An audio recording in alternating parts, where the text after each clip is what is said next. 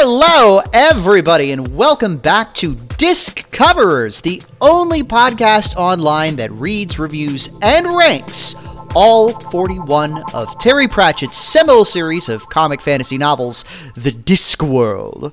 I'm Iris J. Pronouns are she or zer if you're spicy, and I am so excited to be back here with you, the audience, and these, my gracious co hosts, including a special guest. Uh, why don't y'all introduce yourselves? Uh, why don't we begin with our special guest? I'm so excited to have you here. Hi, I'm Kel McDonald. Uh, my pronouns are they, them. And I'm a special guest because I am a self professed werewolf expert uh, and a big Discworld fan. So this is the book for me to be a guest on. I'm so excited. Kel is uh, a longtime listener and probably like outside of the other folks here in this podcast, the most Discworld experienced like uh, what's what's the word? I'm I'm my, my brain is popping up Svengali, but that's not that's not correct. Uh, a, a maven, a, uh, a, a, a wizened sage of Discworld a wizard, a Discworld so, wizard. I, I remember well. when you were starting this podcast, Iris, and we were talking about mm-hmm. Discworld, and you said Jingo was the most racist Discworld book. And I said, I think you are forgetting about interesting times. Um, I specifically was like, were you the one that uh, kept telling us, no, no, just wait for interesting times? Because yeah. you were very, very right. You were completely yes. right. I, uh, yeah. Good job. Like when I first said uh, Jingo is not the most racist Discworld book, you countered with examples of how Jingo was racist. And I was like, oh, no, no, that's not my argument. My argument is that there is more racism in interesting times. you were right. Not yet hit the bottom. Mm-hmm, mm-hmm. Yeah. yeah. Anyways, my other three co-hosts are uh, also special guests, but in so much as they're special in that they show up every month for this thing. Uh, why don't you introduce yourselves, Grace, then June, then Balina? Oh, I get to go. Well, well, basically first this time. We'll take that. Hello, every pony. I am the internet's beloved Princess Grace. She, her, fey, fear, fair, if you're spicy, and I am, uh, once again pleased as punch to be here. Uh, hello, I am uh, Juniper, as always. Uh, pronouns are she, her. Uh, I'm very excited for this episode because this is one of my favorite books. I forgot about it, I, or forgot how much I loved it. Really excited to talk about it. I am still Balina, she slash they slash CB. I'm always just happy to happy to be here and happy to actually be prepared for once. Oh, also, I'd like to formally apologize if my chair squeaks all through the episode. It's been so squeaky recently. That's okay. I can edit it out in post, mostly. Oh, okay. Unless it squeaks at the exact moment you're talking, in which case you're on your own. Well, that mm-hmm. hopefully won't happen. I, damn it, I tried to make it happen and it didn't. yeah. It's fine. Sometimes uh, having noise in the studio is part of the magic of podcasting. Sometimes uh, I open my water bottle and there's like clanging. Sometimes people hit desks. Sometimes there's typing. But all of these things can be edited out using the magic of Audacity. And if they can't be edited out, then I handle them with the magic of not caring about it. And listeners can deal with the fact that we're human people. Good choice. It, it adds verisimilitude. It's like you're there at a real space which is it's also, like sonic skeuomorphism. Yeah. Yeah. It's it's why we had to integrate my Kosa's bird being around into the fiction on horse truck because what Good fucking do? Like, The bird, she makes noise. That's great. Anyways, the book we're talking about today is The Fifth Elephant, uh, put out by Terry Pratchett in, I believe it was 19, was it 1999 or 2000? Uh, 2000, yeah. I actually, so the copy I got off of Alibris this time is an advanced copy, and it's the first book I've ever seen with a pull quote on the spine, uh, where the San Francisco Chronicle describes it as unadulterated fun. Uh, would y'all agree that. that this book is unadulterated fun? No. I'm trying to remember if there's any adultery. I don't well, think so. Well, okay, we do open with some sex workers, but nobody actually like does adultery with them. that we know like, of. Also, this book isn't just fun. This is honestly This book, honestly, I was got one of the things I want to comment on is that it felt a bit like it's a turn for more serious. It, Yeah, it's, it like- is definitely darker. Yeah. Yeah, like I had Yeah. relatively few jokes to like remark on this time I mean, around. there are conspicuous lacks of jokes. Like there are several Yeah. points where Vimes has to go into like grimdark mode because if he makes jokes, then he thinks he's less of a human being. Yeah, or because he's being cut to ribbons by werewolves. yeah it's a very it's a very like i think there was a note i made where it was like this if you know i don't know if it's been a gradual thing or like a, a cliff thing we also said that uh carpe jugulum was unusually dark but like this feels the furthest from like comic fantasy novel that I think we've gotten so far in the Discworld series. It really is just like a fantasy crime novel with the occasional witticism peppered in. Uh, except for all the bits that are set back in Ankh-Morpork, which are still very much Discworld. Maybe it's Uh. Uberwald. Like everything in Uberwald is all serious, but Ankh-Morpork can still be funny. Yes, probably. But yeah, really interesting. So uh, before we get too in the weeds with describing a book that uh, y'all don't know what we're talking about, why don't we hand things over to our expert synoptrix, Balina, to explain to us uh, exactly what the hell the Fifth Elephant is all about? It's very much about elephants, I'm sure. Uh, definitely not an arbitrary title at all. Yeah, definitely not Whatever a title that he just plucked out of the aether because it was a movie that he liked. Yeah. I mean, it is sort of about elephants a little bit, but I feel like he had to work backwards real hard to wedge in Fifth Elephant references Like to this. I, Yeah. I, I feel like this is one of those cases where he made a joke and then figured he was stuck with it. I hmm. see. I think this book is sort of about elephants. There's some stuff there that you could talk about, but it has nothing to do with the Fifth Element, the movie. the The pun is the part that's just like, "Why'd you do this to me?" There's nothing there. Mm-hmm. The, the plot, like, yeah, I mean, there's the the there is a bit of that to it at least. They go into it a bit, They, they, but yeah, they do explain what the fifth elephant is, but like yeah, the, but the fi- role the literally fifth and metaphorically. elephant plays in this book in the book has nothing to do with anything that happens at the film The Fifth Element. Well, I would slightly disagree because the titular fifth element is love, which is a thing, is the only element out of the others in the five that you cannot actually hold in your hand, um, or tangentially like give t- to someone. It, it is all a metaphor, but is also very important.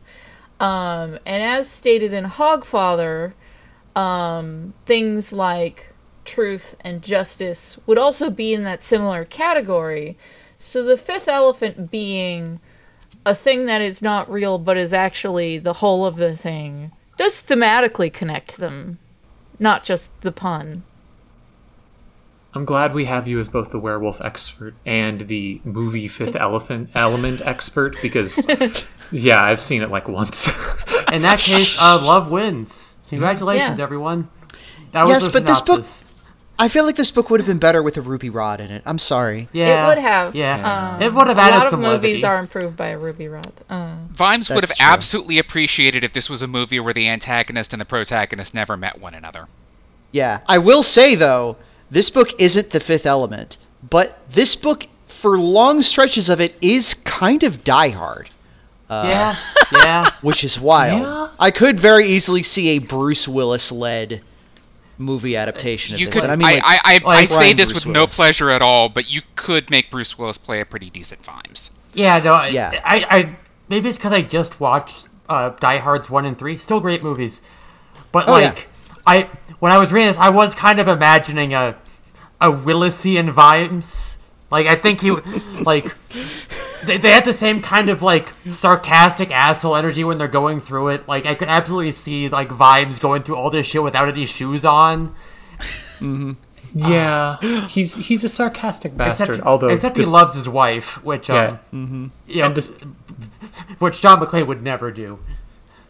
I have a crossbow now. Ho ho Well, ho. okay, John McClane loves his wife, but like he doesn't really want to put in the work to continue having a wife. Uh, Uh, So, Yeah. anyways, So, anyways, before so before we Yeah, yeah. before we elaborate on Vimes's marital status, let's talk about that synopsis. Balina, whenever you're ready, feel free to take it away. yeah. Something is rotten in the state of Uberwald. This is considered to be its natural state given the tenuous peace between the local dwarves, werewolves, and vampires, but with the new low king of the dwarves set to be crowned, there's treachery afoot. The local werewolf clan, coincidentally Angua's family, is effectively led by Wolfgang von Uberwald, are planning on messing up the ceremony by messing with a scone of stone, a 15th century old loaf of dwarf bread upon which the king sits. To begin, they steal a replica loaf from the Ankh-Morpork dwarf, dwarf bread museum and have a replica of a replica made. In his typical fashion, the patrician sends Vimes under the guise of simply attending the coronation, saddled with an assassin disguised, as a clerk. Don't worry, the assassin gets killed before he really does anything more important than carry Chekhov's crossbow. With Vimes out of town, an interim captain needs to step up. Carrot is initially selected, but he promptly abandons his post to go chase after Angua, whose family is, again, at the center of this whole conspiracy thing. This leads to Colon being given the job in Carrot's stead. It goes fine, don't worry about it. Getting to the town of, I'm sorry, Brionk, after a short random encounter with bandits just outside, Vimes is introduced to the local powers, the future Low King, and confirms that not only was the real scone stolen, but its ceremonial guard was nowhere near as foolproof as as was advertised. Without it, the dwarf law falls apart, and civil war is all but assured. Later framed for attempting on, for an attempt on the king's life that he did not commit, Vimes is briefly thrown into prison and clearly set up to get himself killed. Thankfully, he manages to get out of, out of that jam, only to be thrown into a worse one, rescued from that one, and thrown into yet another worse one, to finally find himself having to escape from Wolfgang and his pack in the game, in which he's rescued by Carrot and Angua. Despite everything, Vimes spends a lot of this book on the back foot. Of course, Sybil was taken into custody at the same time as Vimes and is being held effectively hostage by the werewolves again. Sybil escapes immediately, but as Vimes has no way to know this, he leads an assault on the castle of Baron Uberwald. Wolfgang is seemingly defeated at significant cost, and the replica of the replica of the scone is recovered. It turns out that the quote real scone of stone was destroyed rather than stolen, and, and that everything since then has been a copy of a copy of a copy as well. The real one fell apart uh, well over a thousand years ago and has been replaced several times. Like most forms of government, it is all made up anyways, it'll be fine, don't worry about it. Wolfgang makes one more final desperate attack just before the coronation, killing an innocent Igor and being chased halfway across Biog before being before catching a loaded mortar round with his teeth. He dies as he lives, biting off more than he can chew. The coronation itself goes smoothly. This delegation is sent back to Ankh-Morpork, where they can get things fixed up before Sybil and Vimes get back from the second honeymoon. Hey, think I Damn, I tripped just over lost that- the game. Sorry, I think that's the most I've tripped up on one of these in a while. That's no, it's fine. There's a, A lot, lot going happened. on. yeah, Yeah. there's a lot. It's it's a real uh, puzzle box of a book. It was actually very hard to take that one apart because everything happens at the same time, and the threads are so tangled up that how do you how do you present them linearly? Yeah, I just think that it was a really like, as I kind of slightly got into before, I feel like it was really like a well tied together mystery. Uh, in the sense also that like the mystery at the center of it, well, the like the kind of the two connected mysteries, which is like this the scone of stones theft and also the murder of uh, Mr. Shonky, the rubber uh, The, the condom man. manufacturer, the condom Mr. guy. Sonky. Uh, yes. Uh, Uh, I listened to the audio. They weren't actu- so like if I pronounce stuff differently from you, that's what the audiobook says. Yeah, Uh, the audiobook's going to okay. be better at this than we are. got it. but yeah, like it's interesting that those weren't necessarily very big mysteries or very complex mysteries. It was really more like the giant katamari of politics and intrigue and ideology that sort of accreted around them that forms the uh, the twists and turns of the book. Every single party was involved in what was going on and had a hand in it, but for va- for vastly different reasons with vastly different aims. Yeah, there wasn't really like a these people are just here to make jokes, except for back in Ankh Morpork, which we only really see a couple of times. Like most of the characters that we're introduced to and the people who do things do actually show up in an important way or at least have something relevant to do and that's better than i can say for a lot of discworld books mm-hmm. the mystery itself Yeah. is pretty simple yeah like like it's it's if you're reading this book you figure out that they made a copy of it like within the first i don't know 50 pages or so it's really obvious Everyone But- makes that connection, but the, the then Mm-hmm. the question becomes, well, fuck, then why? Exactly. Yeah, it's it's not a question of like did that happen or was he killed for that reason? It's okay, you know what's happened basically. Why did it happen? Who did this? Who's Yeah, like- going about? Who killed the guys in the tower? Who killed the who killed Vimes's guard? Obviously it's probably the werewolves. Why do the were why are the werewolves doing this? Is it that like what's going on is an interesting question throughout most of the book. Yeah, like It's- investigating the murder of Wallace Sonky is like for most of the book just a pretense for Vimes to be like doing police work outside of Ankh Morpork, and he says as much. He's like, you know, I'm investigating a murder. That's why that's why I'm doing cop shit right now. and it works Yeah, well. Th- it, it it it works really well, honestly. Uh, it's it's exciting and fun. How did y'all feel about the characterization of Vimes in this book? Because I feel like he really hit a turning point in, uh, in this volume. I think just because, like, in every previous Vimes book, even with Jingo, even though half of that book he spent outside of Ankh Morpork, uh, he's really most of it has been about him being a city guy doing city things in the city and kind of acting within his element and any opposition he faces is other people trying to tell him that he can't be a copper and him basically trying to push back and say no i define what policing is this way through my actions with this he doesn't have the ability to be a a cop until the very end. Uh, and so he's he's really been unmoored and kind of had to learn about we we really get to see a side of Vimes that's a little less varnished with authority and with uh, delegation than in previous books. I think that's really interesting that uh, he's so in out of his depth. He sucks at being an ambassador. He hates it.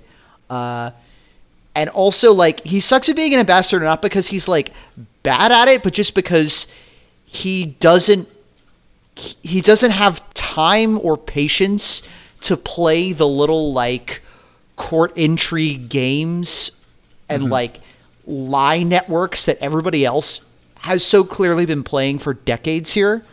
Uh, he- and that was why Vetinari sent him so that he could basically like set everybody else off balance. But Yeah. uh, I feel like seeing him in such stark relief to different surroundings like this uh, really kind of helps refine exactly who he is. I don't know if we could have gotten the Vimes in Night Watch or, you know, later books if that hadn't sort of been refined in this book. I think it's also um this is when Sybil is the most involved in the plot since Guards Guards. yeah. And Yeah. that helps um change his outlook on what's going on because that is a pl- this is a place where Sybil is better. She's still not appreciated for her skills cuz they are soft skills, but um she is um helping him see the bigger picture. Um God, yeah. She saves his ass like at least twice in this book. I actually really appreciated the scene where you know sh- where she goes, "Look, Sam, I, I did all the measurements today, and something's wrong here." And she just because look, I I measured, and these carpets don't line up with the actual dimensions of the embassy. And her she just breaks Sam like breaks kayfabe and goes, "Sam, please think like a copper for a moment." And he just immediately goes, "Oh shit! There's a secret passage." Yeah, yeah. Please think like a cop and not like my husband for a second.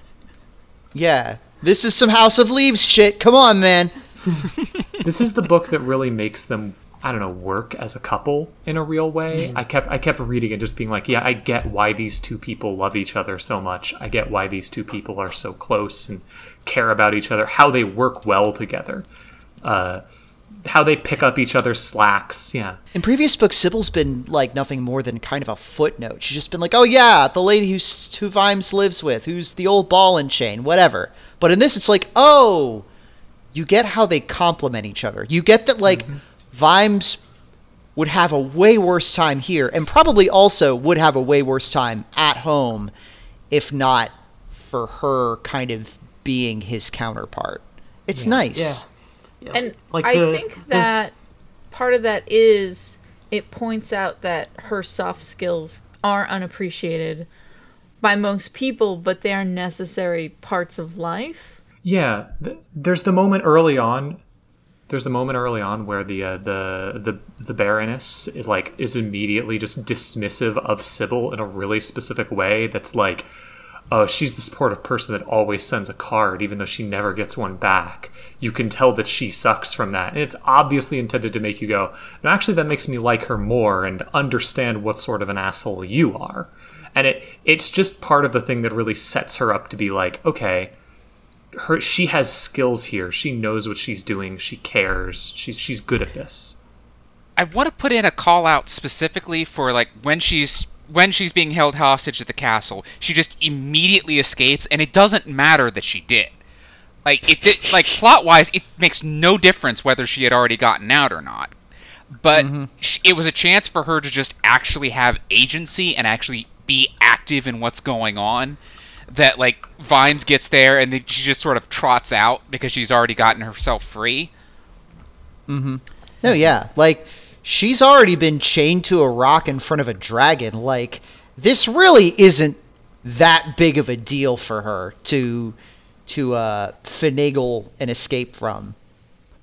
God, it's just good to see her being so fun and exciting and interesting. I love Just her so much. This is the to Sybil that I always loved. This is the Sybil that like Yeah. made Like, me be like Vimes and Sybil are one of my favorite couples in fiction, and getting to see her in her element doing all that. Yes, that exactly. like the, the- fact that like- she knew what was going on in all of the social situations and was able to help Vimes guide, you know, bumble through it was just beautiful. Like we get we again we see her soft skills actually being vitally important.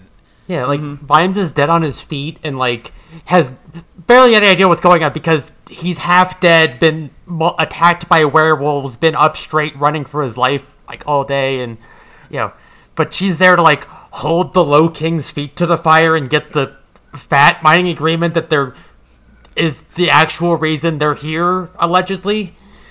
Even though mm-hmm. that's kind of a you kind of forget about that. You, well, with everything else going on. What's important is not Yeah. not that we forgot about it, Yeah. but that she didn't. Yeah, Yeah. that she like, oh well, you know, I I had a chance to read everything, and you know, Yeah. I was under house arrest anyways, so I figure why not just be a fucking spy, I guess. Like our our actual spy got killed, you know, half a book ago. yeah, yeah. A thing that I'd also like to point out, and this goes into Sybil's softer skills going unappreciated. Um, a lot of the skills that Sybil has, as far as remembering shit, like knowing everybody, knowing, keeping up with what's going on, those small details. Carrot also does all that, but when people comment on it in carrot it's oh because he's kingly or whatever like it's his mm-hmm. supernatural presence or whatever but when it's sybil doing it it gets dismissed and i think that that is interesting commentary mm-hmm. on yeah. It's it's made pretty clear that like when when Carrot does it, it's as you said, it's kingly, it's charismatic, it makes him a good leader. But when but when Sybil does it, it's because she's nice and easy to take advantage of. Or that's the impression people get. It's made very clear that's not actually true, but Mm-hmm. She's Yeah. so good in this book. She's just so fucking good. I love her. you love to see. I it. love the scene where she does the opera. I love the scene where Yeah. she goes, uh, where where first she's like shown enjoying the opera so much and is genuinely excited about it. Like so charming. Terry got to use that last little bit of opera knowledge that uh, he didn't get to put into Maskerade into this one. You know, it's it's it's weird that that was like this whole long extended ring cycle thing, and yet that I'm just realizing there wasn't a single note about that in the L space annotations. Yeah, L space annotations for this are weird. Like, there's three things explaining the whole Chekhov reference for the three words. I mean, I didn't get like. It Right, took me yeah, a minute to realize. Was that- oh, that right, that the guy with the gun. Uh, he did other things. Hmm. He, yeah, yeah he, there there was a bunch of extensive stuff about that. It mentioned that Inigo Skimmer wasn't a fucking reference, you idiot. It's just a couple of names. but it was like weirdly sparse this time, which you know means nothing in, in terms of the book. It's just They don't just even suddenly po- realizing these Yeah. gaping holes. they don't even point out the reference in the title. Like they don't even mention the fifth element. It also That's weird. That is weird, but also it might just be like, as we said, there aren't as many jokes in this book. This book Yeah. isn't as funny. There's not like a ton of, haha, isn't it funny? I referenced we're- your favorite thing here. I would I noticed a few things they missed, and I could talk about that later if need be. But like, Mm-hmm. you know, if there was like they're inventing the traffic camera at the start, or like they invented the Denver boot, but in Ankh Pork, or like, you know, that's the sort of thing they usually mention. It's weird that they didn't. Yeah. Or the there's a fucking Enigma machine reference in this. That Yeah! Oh my God, I at screamed at or, that. Or that the clacks are like, which the first time the clacks show up, eh, are like of like actual telegram towers back in the day. Like, yeah, that was just a real thing that they brought into Discworld. Mm-hmm. Uh. Yeah. I was going to say also, there's less like. There's less jokes in that there's less specifically parodic content in this book, too. Like, you know, it's still like a. This is a twist on fantasy book, but a lot of the world building that happens in this book is very much more like. It's less like, oh, you know how this works. Well, here's a little funny twist on it. And more like actual, like, some actual work has been put into it. I really liked the the concept of like, well, okay, uh, like dwarves were really taken to some logical conclusions here that I thought were really interesting. In the whole concept of like, so here's why the deep dwarves dress like that. Here's the original role that Knockermen played in society. Uh, here's why they only they tend to when they tend to discuss things, they tend to discuss things in small groups and then sort of break apart and bring those conclusions to other groups to talk about instead of just getting together in one big thing. Here's why they're so hung up on laws and stuff. Uh, just a whole lot of the whole. I mean, it makes sense because it was like the book is about dwarven culture, but I was just really impressed that they didn't. They if like this were the Terry of maybe like 10 or even 5 years ago, he would have fallen back on way more jokes about like, oh yeah, uh, quaffing and gold and all that other bullshit, uh, hi ho, hi ho.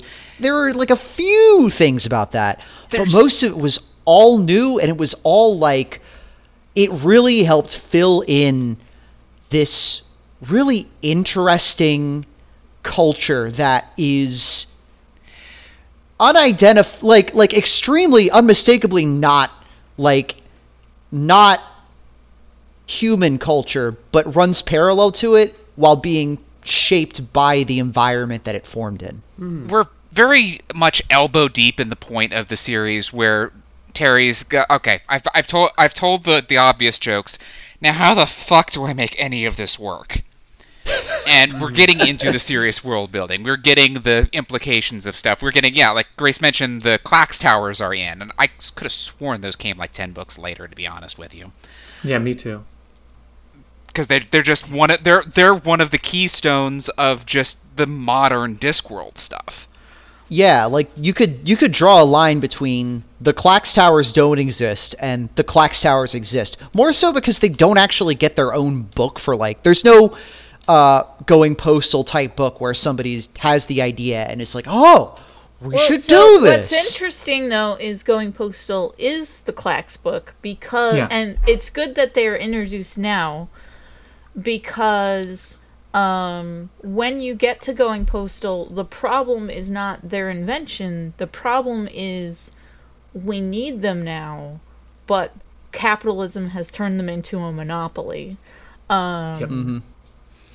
And you're very much seeing them being operated as a monopoly because their Vimes notes several times about how there is so much money involved in this that if anything goes wrong, a lot of money is going to come down on somebody's head.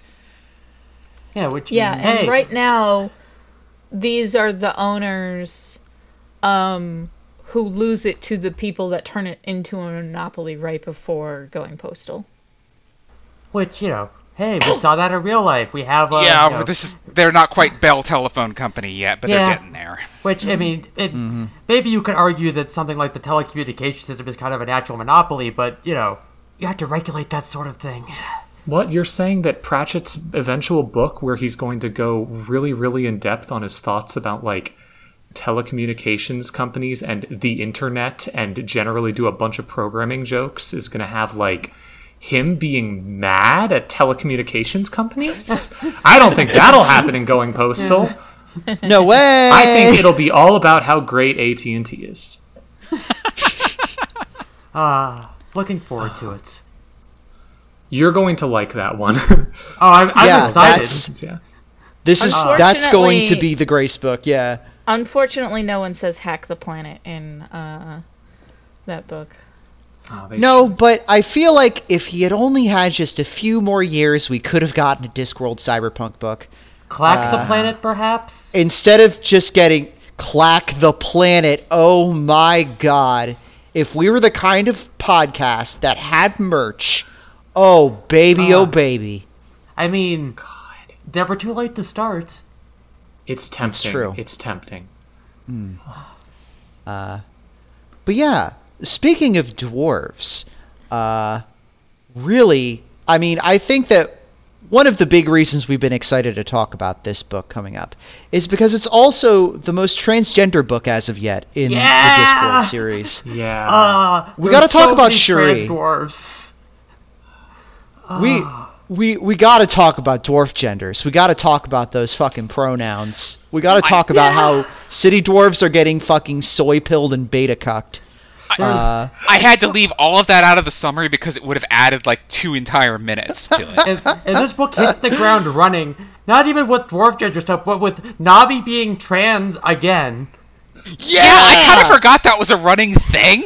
he just loves making Nobby that now just joke. cross dresses. It's no big thing. It's Like- whatever. Like, there's a whole thing where Nobby is like, well, it seems rude to make the woman, you know, be the bait for vice stings. So obviously, I would do it. Like, and No, I got like, I got to do it right.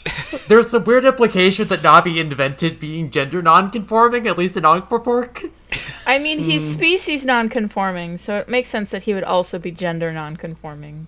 Yeah, yeah. what is Nobby Therian? Discuss. Oh God. Oh god, we don't even need to get I into that can I of can't, worms. I can't do it.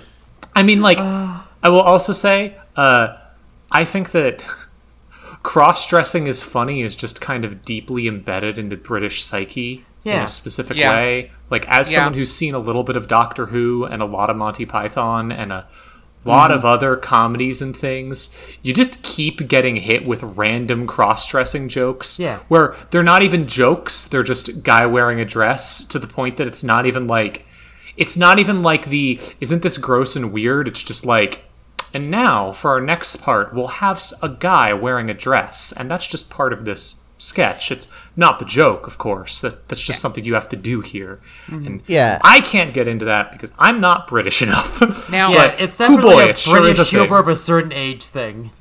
Yeah, Britain, is everything like okay? Is there something you want to talk about No, Uh, with us? I- I- it's No, not no. okay. now, I do. We've said this on previous episodes, but like Pratchett has gone on record that he, the idea of, that he didn't even think about the transgender implications of dwarves discovering, you know, the fairer sex.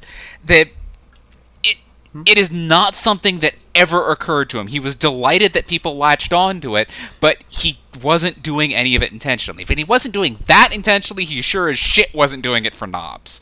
yeah Yeah. yeah.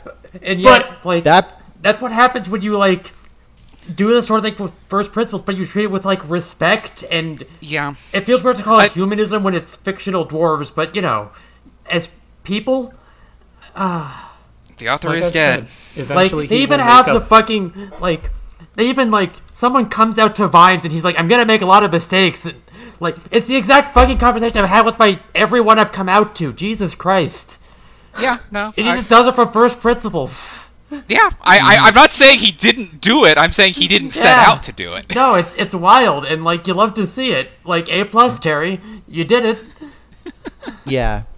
Eventually, think it's he like- will discover trans masculinity from first principles, and that's going to be a great time. Oh, I can't wait for Monstrous Regiment. That's going to be such a good So episode. That that one is at least more intentional. Um, yeah, mm-hmm but yeah, I just I feel like not only not only like is it did I really enjoy uh, Cheery's whole arc in this, but also I love that she got more characterization in general. Like that's that's the other great thing is that just because like this is like a central core thing about the book and this is central to her being in the book, like she also like we get more screen time from her or page time than we ever have before. And you know she's she has this like really like sharp eye for details and a quick mind that we haven't been able to really see as much in previous books. She's got an incredible sense of empathy. Like at the end of the book like finding out the whole plot behind like the reason why Dee planned this whole like scheme to destroy the stone and throw uh, dwarf kind into war and shit was because uh, Dee thought that city dwarves were getting too weak and soft and shit, and finding out that this is born out of like Dee's own deep-seated self-loathing and shame about Gender, her gender own identity. gender identity. And like for Cheery to be like, yo, I gotta fucking talk with her. This Yeah. is this isn't something that we should be like this is this is important. We we I, I know how she feels. Like she kind of got worked up and went and turned this into something bad, but like, you know, she still deserves to have somebody to talk this out with and to like think about this with. Like that's so like fucking fucking trans rights, yo. Yeah. That's some mm-hmm. that's some hella shit. And of course, because That she is a lot. a member of the Ankh-Morpork City Watch, who is are all a little bit of a bastard, she does use this to interrogate her. Let's make Yeah. it clear. Yeah, she but, does I was know, that, waiting for a chance to which draw like that. like doesn't necessarily detract from her wanting to have that conversation, but it is very funny. Yeah, of like, Yes. oh, by the way, you know, here's a list of pe- here's a list of names she named while I was comforting her. Uh, you know, I, I picked some topics of conversation. She also does the whole like fucking. She even does the whole uh, trans femme butch horseshoe thing at the end of the book, and it's like, you know what? I don't really need to wear like incredible amounts of feminine clothing literally all the time to be comfortable in my own femininity. I can just like express myself how I want, and if people can't catch up with that, they can go piss up a rope, which is like Yep. every trans femme gets to that point eventually where it's like I'm going to decide how I do this Right. because The right to do I something can't- is also the right to not do something. Yeah. exactly exactly I do like um her ridiculously sequined outfit that we get Yeah. I, yes vague descriptions God. of, but not like she, she, Yeah, she made the right call. She absolutely does made the the right call skirt to not spinning. wear that to the coronation. like she even does the skirt go spinny thing. Come on. yes, yes. yeah She's Yeah. so wonderful. Also, uh, Girl King. Like, Girl King. like when they're all at the coronation at the end, and the king, the freshly coronated Low King, is giving everyone gifts and favors. Like the Girl King, the king like implies like, well, you know, you'll have to give me the name of your dressmaker because I've, I've had some thoughts, you know, and it got me to think about we that. stand a girl king you know Okay. Yeah, it got me to think about that Tumblr post where Richard Nixon says, like, you know, I think every young boy wonders, like, what if I'd been born the opposite gender? And Henry Kissinger, they're like, no, no, we don't.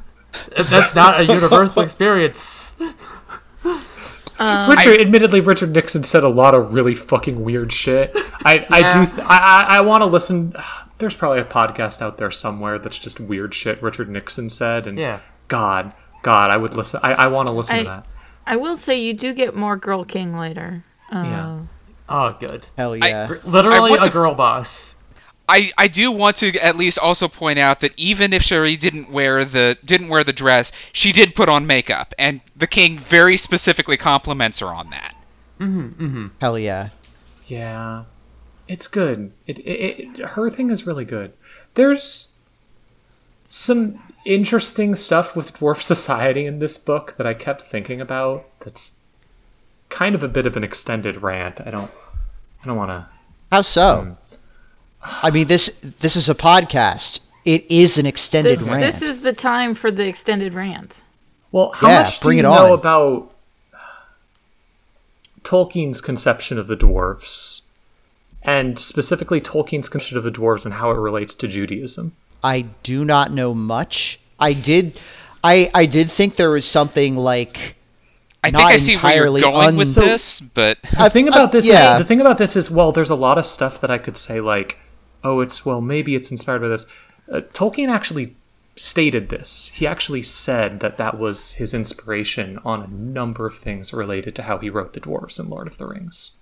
Uh, it, it it's a really it's a you could dive into it for a while. Like I mean, Tolkien and race has been explored over and over forever.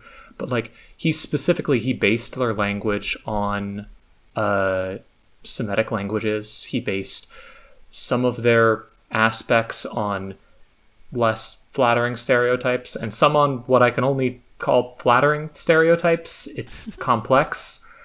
It's very much he kind of built it ins- inspired by Jewish people in some ways that are rather small minded, in some ways that are rather admirable in terms of how he viewed it. Like, he definitely thought Jewish people are cool, and that's why I'm doing this. So it's really fucking complicated.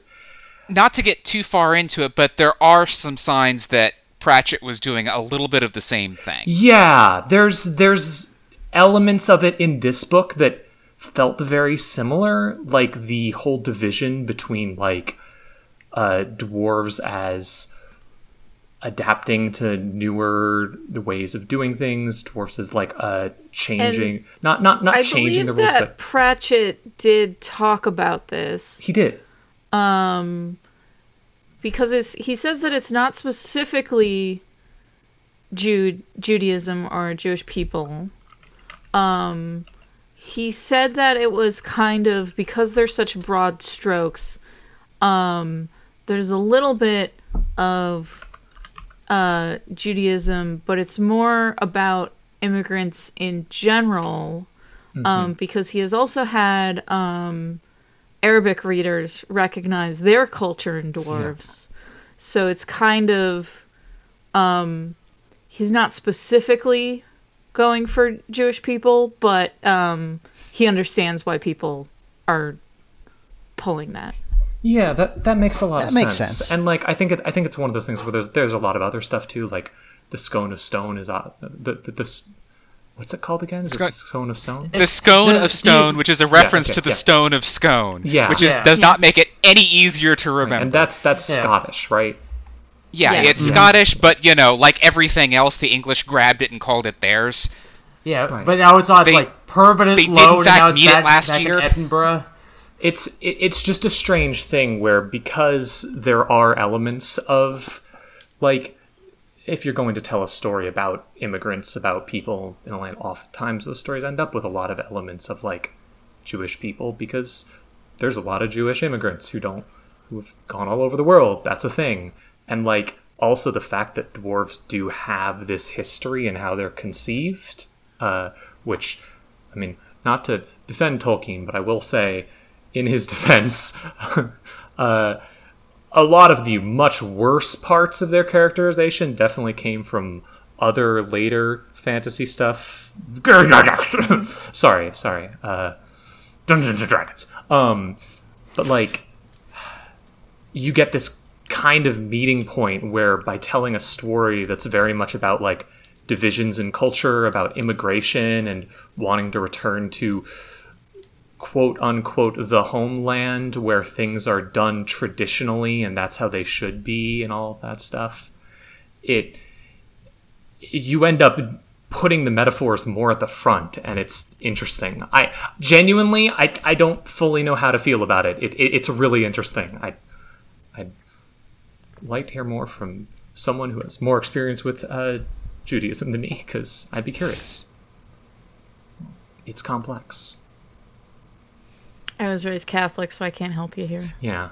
Yeah, and unfortunately, we've, despite everything, this podcast has um surprising amounts of overlap in our in our um childhoods. Yeah, we're homogenous in some ways. Listeners, if you are, uh, if you grew up in uh, a religion or orthodoxy or cultural background or some fashion.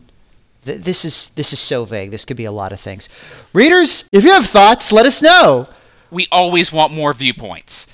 We need to be called out on our bullshit. Once again, I want to make it clear like this isn't a criticism of the book. Like I think it I think it honestly makes the book a lot stronger a lot of these elements because they give a depth to dwarf culture that otherwise might not have existed.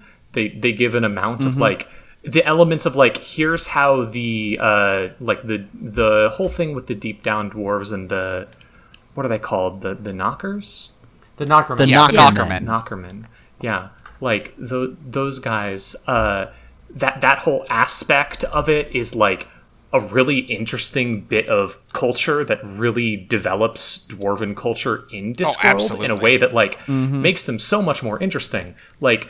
And I think a lot of the little elements that he obviously relied on definitely make the books better and make this book better. But it's a it's a coincidence when it all comes together like this that I just kept It's- noting as I read the book. The the Knockermen are especially interesting because that's a folklore thing.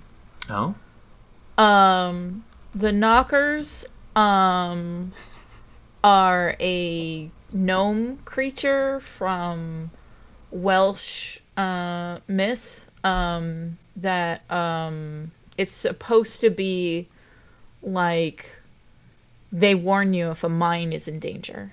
Um, so it's interest. It, it makes sense that he would take that name for a folklore thing and give it this special role in dwarven culture. That's cool. Yeah. the- Um, the practice and the um, mentality of it is you know just just straight up how that worked from what I understand. Of you Yeah. know you yes you get weird pockets of gas down there and you have to get rid of them somehow and there's unfortunately no better way to do it than just finding as safe a way as possible to ignite it and stay well back. yeah. but yeah, so like knockers are like a mine specific folklore thing to explain people hearing weird noises when they're down in a mine. Um, Yeah, absolutely.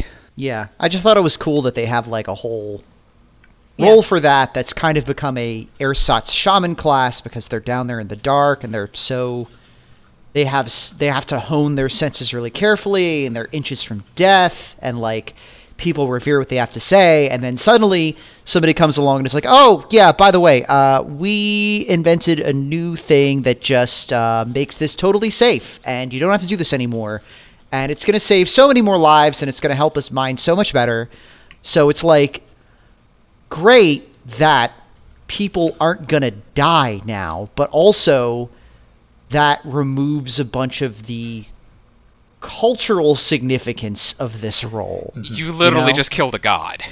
Yeah. Yeah, mm-hmm. yeah, and for for good reasons too. Like for, Yeah, no, for it's- very it's like- justified reasons. You you can't. th- yeah, there's no there's no there is no moral argument to not using this invention, and that's unfortunately the problem. Mm-hmm. Mm-hmm. Mm-hmm.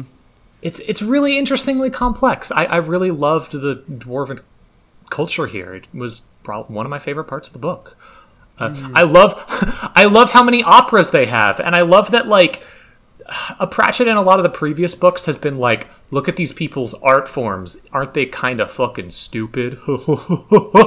and like in this book, he does that, but he does it through the eyes of Vimes, who you know is like that. And meanwhile, Sybil is right there being like, no, this is fantastic. You just don't get it, Yeah. you uncultured swine. It's so beautiful. this really is one of one of not the only greatest that- pieces of music ever made. yeah. And not only that, saves the day through opera appreciation. Mm-hmm. It's so good. It works really, really well. I, I really liked that part. Uh, I'm gonna correct myself about the knockers because I just googled it. Uh, they're not Welsh; they are fr- Cornish. Um, but Welsh have a similar thing called a coblynau. So um, just so you guys don't get letters, um, b- I'm Right. actually you. Um, so Wales, please be nice to us. If you'd like to write us different letters about knockers, please do. Seems like a lovely uh, part of the island. Uh, Cardiff seems delightful. Uh, hello, all our Welsh friend- listeners. I have a friend in Cardiff who I don't think listens to this. Hi. Oh, hi. um, but yeah, that was that was really fun. Also, I gotta I gotta give a shout out to uh, my homie and one of my perennial favorite characters of Discworld, Detritus, got a lot of screen time in this book as well. He got And to be he's so good. He's so good at this fucking book. good. Oh my god. I Ah. really like when the scene where there's the stuffed troll head on the wall and detritus is like well this is my grandma's cup made from a human skull um Yeah, yeah, we, we all do it. We don't do it anymore, but you know. This it this shit sucks, but like it was on either of us. So what are you gonna do? Yeah, like everyone did it. Uh, we don't do it anymore, and that's the important thing. and i Uh, like I- that that's a good setup to the other stuffed heads that uh, aren't on the wall conspicuously um later on Yeah, the Um, Yeah, the implication, like, oh shit, we have company. We should take down the stuffed this guy. human head. Yeah, yeah Well, it's also very good. implied that so the Ankh-Morpork folks aren't doing it anymore, but the werewolves are because They super are. it's not like the rest of the wall is faded because there's a thing that's been there for a long time that they just moved. They can't tell did they just take them down or are they about to put them up. Um so yeah. Um, and there's not everyone has stopped. Um yeah, the, the point. A, a lot of the book plays with like the modern Ankh-Morpork attitudes about this sort of thing, contrasting with the quote older ways of Uberwald. Okay, And- that yeah, that is actually something that we need to call out here. Is Yeah, the 'cause that fact that the the Low. King goes, you keep saying the modern way, you mean Ankh-Morpork's way. Yeah, they even there's hmm. even a thing I wrote down. I wrote down Ankh-Morpork twinning kink because someone describes Ankh-Morpork Yes! as a vampire that bites cultures and turns them into itself. This is mm-hmm. Honestly something I find really fascinating because it's something Pratchett struggled with a lot as time mm-hmm. went on. Was his kind of there's the two elements of on the one hand, I see England as better than these places because he did. Like, let's be real, he did. He he saw England as more civilized and more advanced than the rest of the world in most ways. We've we've read the rest of his catalog. We know that's something that he definitely thought on some level. Maybe that changed as time went on, but I don't think he ever really got fully rid of it.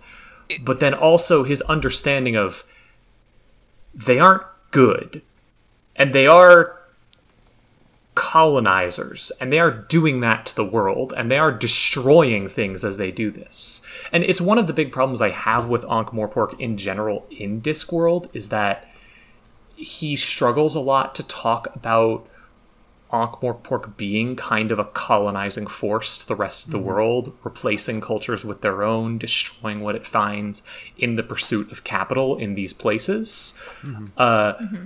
but ankh-morpork doesn't have a colonial history. It doesn't have like it doesn't have England's years of looting the world in an evil fucking way. It doesn't have England as a power. It doesn't have any of the history of England. It's just some Yeah. place. And It- it's, it- it's it always made, yeah, and it's made weirder by the fact that Ankh-Morpork doesn't have a standing army. Like right. England would like go park troops in a place. Ankh-Morpork uh, prefers the more neoliberal, like you know, conquest through capital, which Right. is It's it's jumping right to neoliberalism. It's jumping Mm-hmm. right there without any of the history of colonialism before that, Mm-hmm. and then struggling to talk about colonialism. And I'm like, well, okay, the, the, here's part of the reason why. yeah, it- yeah. it's one of the many things that I think just kind of put a weird element on Discworld, and one of the things that he obviously struggles with a lot because when you remove that, you you can't say, well, maybe the reason that your country is so quote unquote advanced is because you've been looting every fucking country in the world for the past hundreds of years in an evil fucking way, you piece of shit. Mm-hmm. Like you can't say that. They're just another place. What makes them better? And the conclusion is kind of just that Pratchett likes England. yeah. We we do get It's, some. it's weird because Vimes struggles with this. Yeah. Because he, he, he, he keeps pointing out, well, so why the hell is everybody leaving your country and coming to Ankh-Morpork? And at no point is an answer ever really given. Yeah.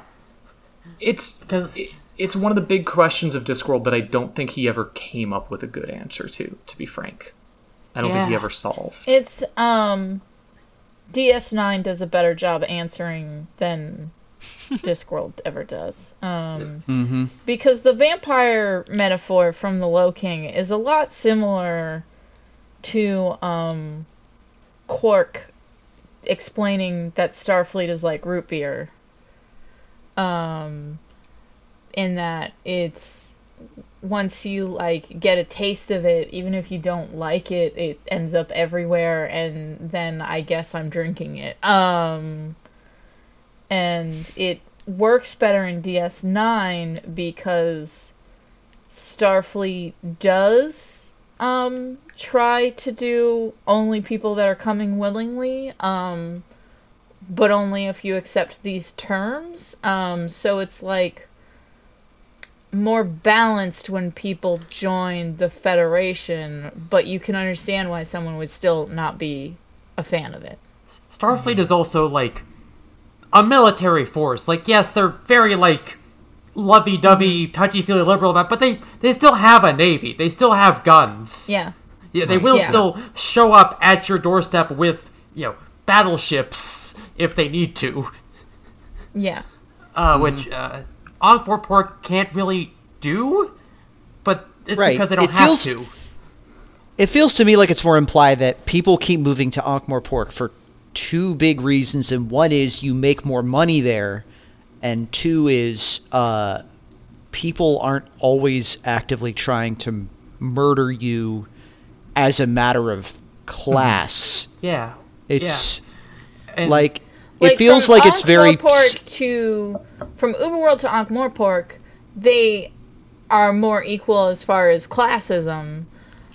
Yeah, there's still like a huge like like wealth gap, and there's still a power struggle going on in Ankh-Morpork, but it's it's a different power struggle, and that if you if you've lived your whole life in the old country where uh, that power structure has existed for hundreds of years, then maybe a shakeup starts to look pretty good. Yeah. you know, there's a lot of like kind of like late uh 19th century like let's immigrate to New York type shit going it's on also there too, you know. um, we never really hear about people moving from Genua to Ankh-Morpork. Um, and I think like if it was specifically Uberwald's um problem, rather than like because of their class structure, then it becomes a comment on the class structure. Um, where if, if it was every nation, then it becomes a different conversation. so we also um, we, we also get like Klatchian immigrants to Ankh-Morpork, but it, yeah.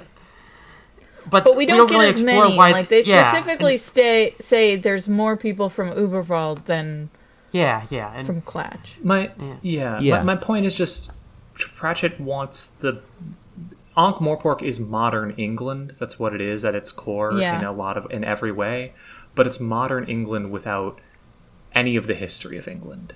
Mm-hmm. That just doesn't exist, and it creates a lot of really weird disconnects. It's Yeah. it's it's one of the two big things that this thing book got me thinking about politically, and I'll get to the other one later. Uh, the- the- it, it, it's strange. also there's also the thing of like people move from Uberwald to Ankh-Morpork because they're you know uh, at the end with young Igor who is uh you know it is specifically said that he is quote too modern for Uberwald because he's you know thinks the monarchy is bad. It is you know, and so there's perhaps the implication that if you are perhaps a girl dwarf or you know someone who thinks having a king is bad or you know whatever any other reasons you may not like the more socially conservative aspects of Uberwald, you might move to Ankh-Morpork because you know they are somewhat better in that respect. And the same reason that you know someone in our United States might move to Seattle or whatever. Though it's that particular metaphor is weird because it's hard to imagine a trans person moving to London uh, in 2023. Yeah. For specifically for you know political safety reasons, you know. Yeah, um, yeah, yeah. And you again, know, that was another in- in reason general. people emigrated to America from Europe back in the day was because they had political or religious views that were uh, Inconvenient. Yeah, yes, incompatible with the current climate back home. yeah. Uh, but yeah, interesting. Um, Which- but yeah, Detritus gets some great fucking screen time. Yeah. Love that guy. What a homie. Absolutely great. I like when they're talking operas and he just explains the opera house and what it looks like. I I love like detritus just like going off on like explo- ex- artistically explaining every inch of the opera house because he's walked around it so much. He's the cultural attache. He's Yeah. very efficiently explaining culture. Yeah. Uh, he's probably never What seen or appreciated opera, but he's he knows that opera house top to bottom. Also, like, absolutely at this point, like, Terry loves writing Detritus as a pretty clever guy who knows that everybody assumes he's a really dumb guy and leans into that. Yep. which is like his big strength in his job is that like he's he's always like despite the fact that he's like kind of Vimes's blunt instrument type dude like he knows when to like when to push that and when to just like kind of tactfully not I don't know he's great in this book loved him loved Cheery uh I loved all the the Igors I I got to say the Igors are like fucking mad science gender all over Right? the place. Like they're they're so. Uh, I'm glad we get one of the watch now. Apparently. Yes. yeah. Uh, I'm so I just Complete with a rabbit named Erie. I'm so glad the Igors are like a major part of the story now because like they're so fucking great and they're so mm-hmm. I, I love them. So happy. We, we get some good know what? bits I'm- like uh. I'm yeah. gonna say thank you to Terry for the fact that the one going back to the watch does not lisp except on the last word. Yeah, and it's mm-hmm. it's very funny how his dad or cousin or whatever is like, yeah, we're sorry about this the speech impediment, and by that we he talks relatively normally. yeah, where you'll notice not only that, but like other Igors will go out of their way to like like say words that will hammer on the speech impediment. Like he- I vouchsafe the food stuff out of the carriage, sir. Yeah, like, he, like, he even Jesus says that Christ. him not having the speech impediment like limits his employment opportunities in Uber Bubble. So embarrassing to the whole family. Yeah, and he's like, you know, I don't, you know, I don't believe in the peerage. I don't want to call anyone Martha. Mm-hmm. Uh, God, I'm only realizing Just- that he that he explicitly pronounced it that way because he was being sarcastic. Yeah, it's good. Yeah. Uh, you love to That's see great. it. And, And it gives Terry a useful way to get characters healed up from fights way, way faster and better in the future. Yeah. Something uh much like in uh, JoJo's Bizarre Adventure with, was literally going to mention JoJo's Bizarre Adventure. yeah, you'll notice You always gotta have one character who can use their power to heal, even if it's kind of a weird way. Like even Jolyne could stitch up wounds with her body string. Yeah, you'll you'll notice that after um after Crazy but he's like, oh, this is really useful to have a character do. I'm gonna do that every time going forward. Yeah, which is how we get Hot Pants in uh, Arc 7 with the cream she can spray out of her own body that seals up cracks in other people's bodies. God, I love JoJo. JoJo's rules. I relish not understanding a goddamn word of this. Yeah. You, But, uh, yeah, Igor rules. I love all the Igors. Uh, there's I'm excited to see more of them. we, we do get some with like Uberwald as a country is as a setting is like pretty light on shtick, but Igor's give us some of the they do give us some of the jokes like um you know we do get the like hey couldn't you know I prom we get one of them saying oh yeah I promise I'd lend other Igor a hand here it is it's on ice please you know, Yeah. please keep it cold until it gets to him Also, there's just a bunch of there's just a bunch of random. Uh, Pratchett does something that he did in earlier books way too much, where it's just like around the countryside you see you see stereotype of this thing, random trope like. Uh, here's the weird guards at the gate who are looking scared because there's a werewolf in charge. Here's cottage of three ladies who desperately want um, a, a see a man and are very excited. uh, he did that a lot in the previous books, where just be like, we're in the vampire land, so now we run into a bunch of funny tropes from Vampire Story, and it's relatively limited here for very much the best. It, it only happens when there's some goddamn reason for it Yeah. to happen. Yeah, like, at least the sisters were mm. apparently a reference to a Russian play. Mm-hmm. And more importantly, they had pants. Yeah.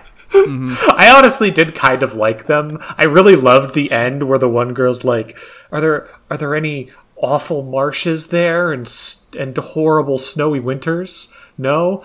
Oh yeah, fuck yeah. Yeah, uh, yeah, like there's there's several characters here who like when they get news like pump their fist in the air, like punch the air excitedly, which is like incongruous but very good. Like, which speaking of, uh, fucking Countess Balada, Ye- Margolotta. Oh, Yeah. love Margolotta, her. yeah. the first time. Oh we- my we- God. When she greets Vimes in her fucking like fluffy pink sweater with the like the embroidered like rats bats on it, and I'm like, I've met this woman. She's on the Fediverse. I love her. Gender. Yeah. So great. You ever you ever met a goth who's so goth that they no longer have to prove shit about how goth they are to Yeah. anyone? Yes, Iris, we've met.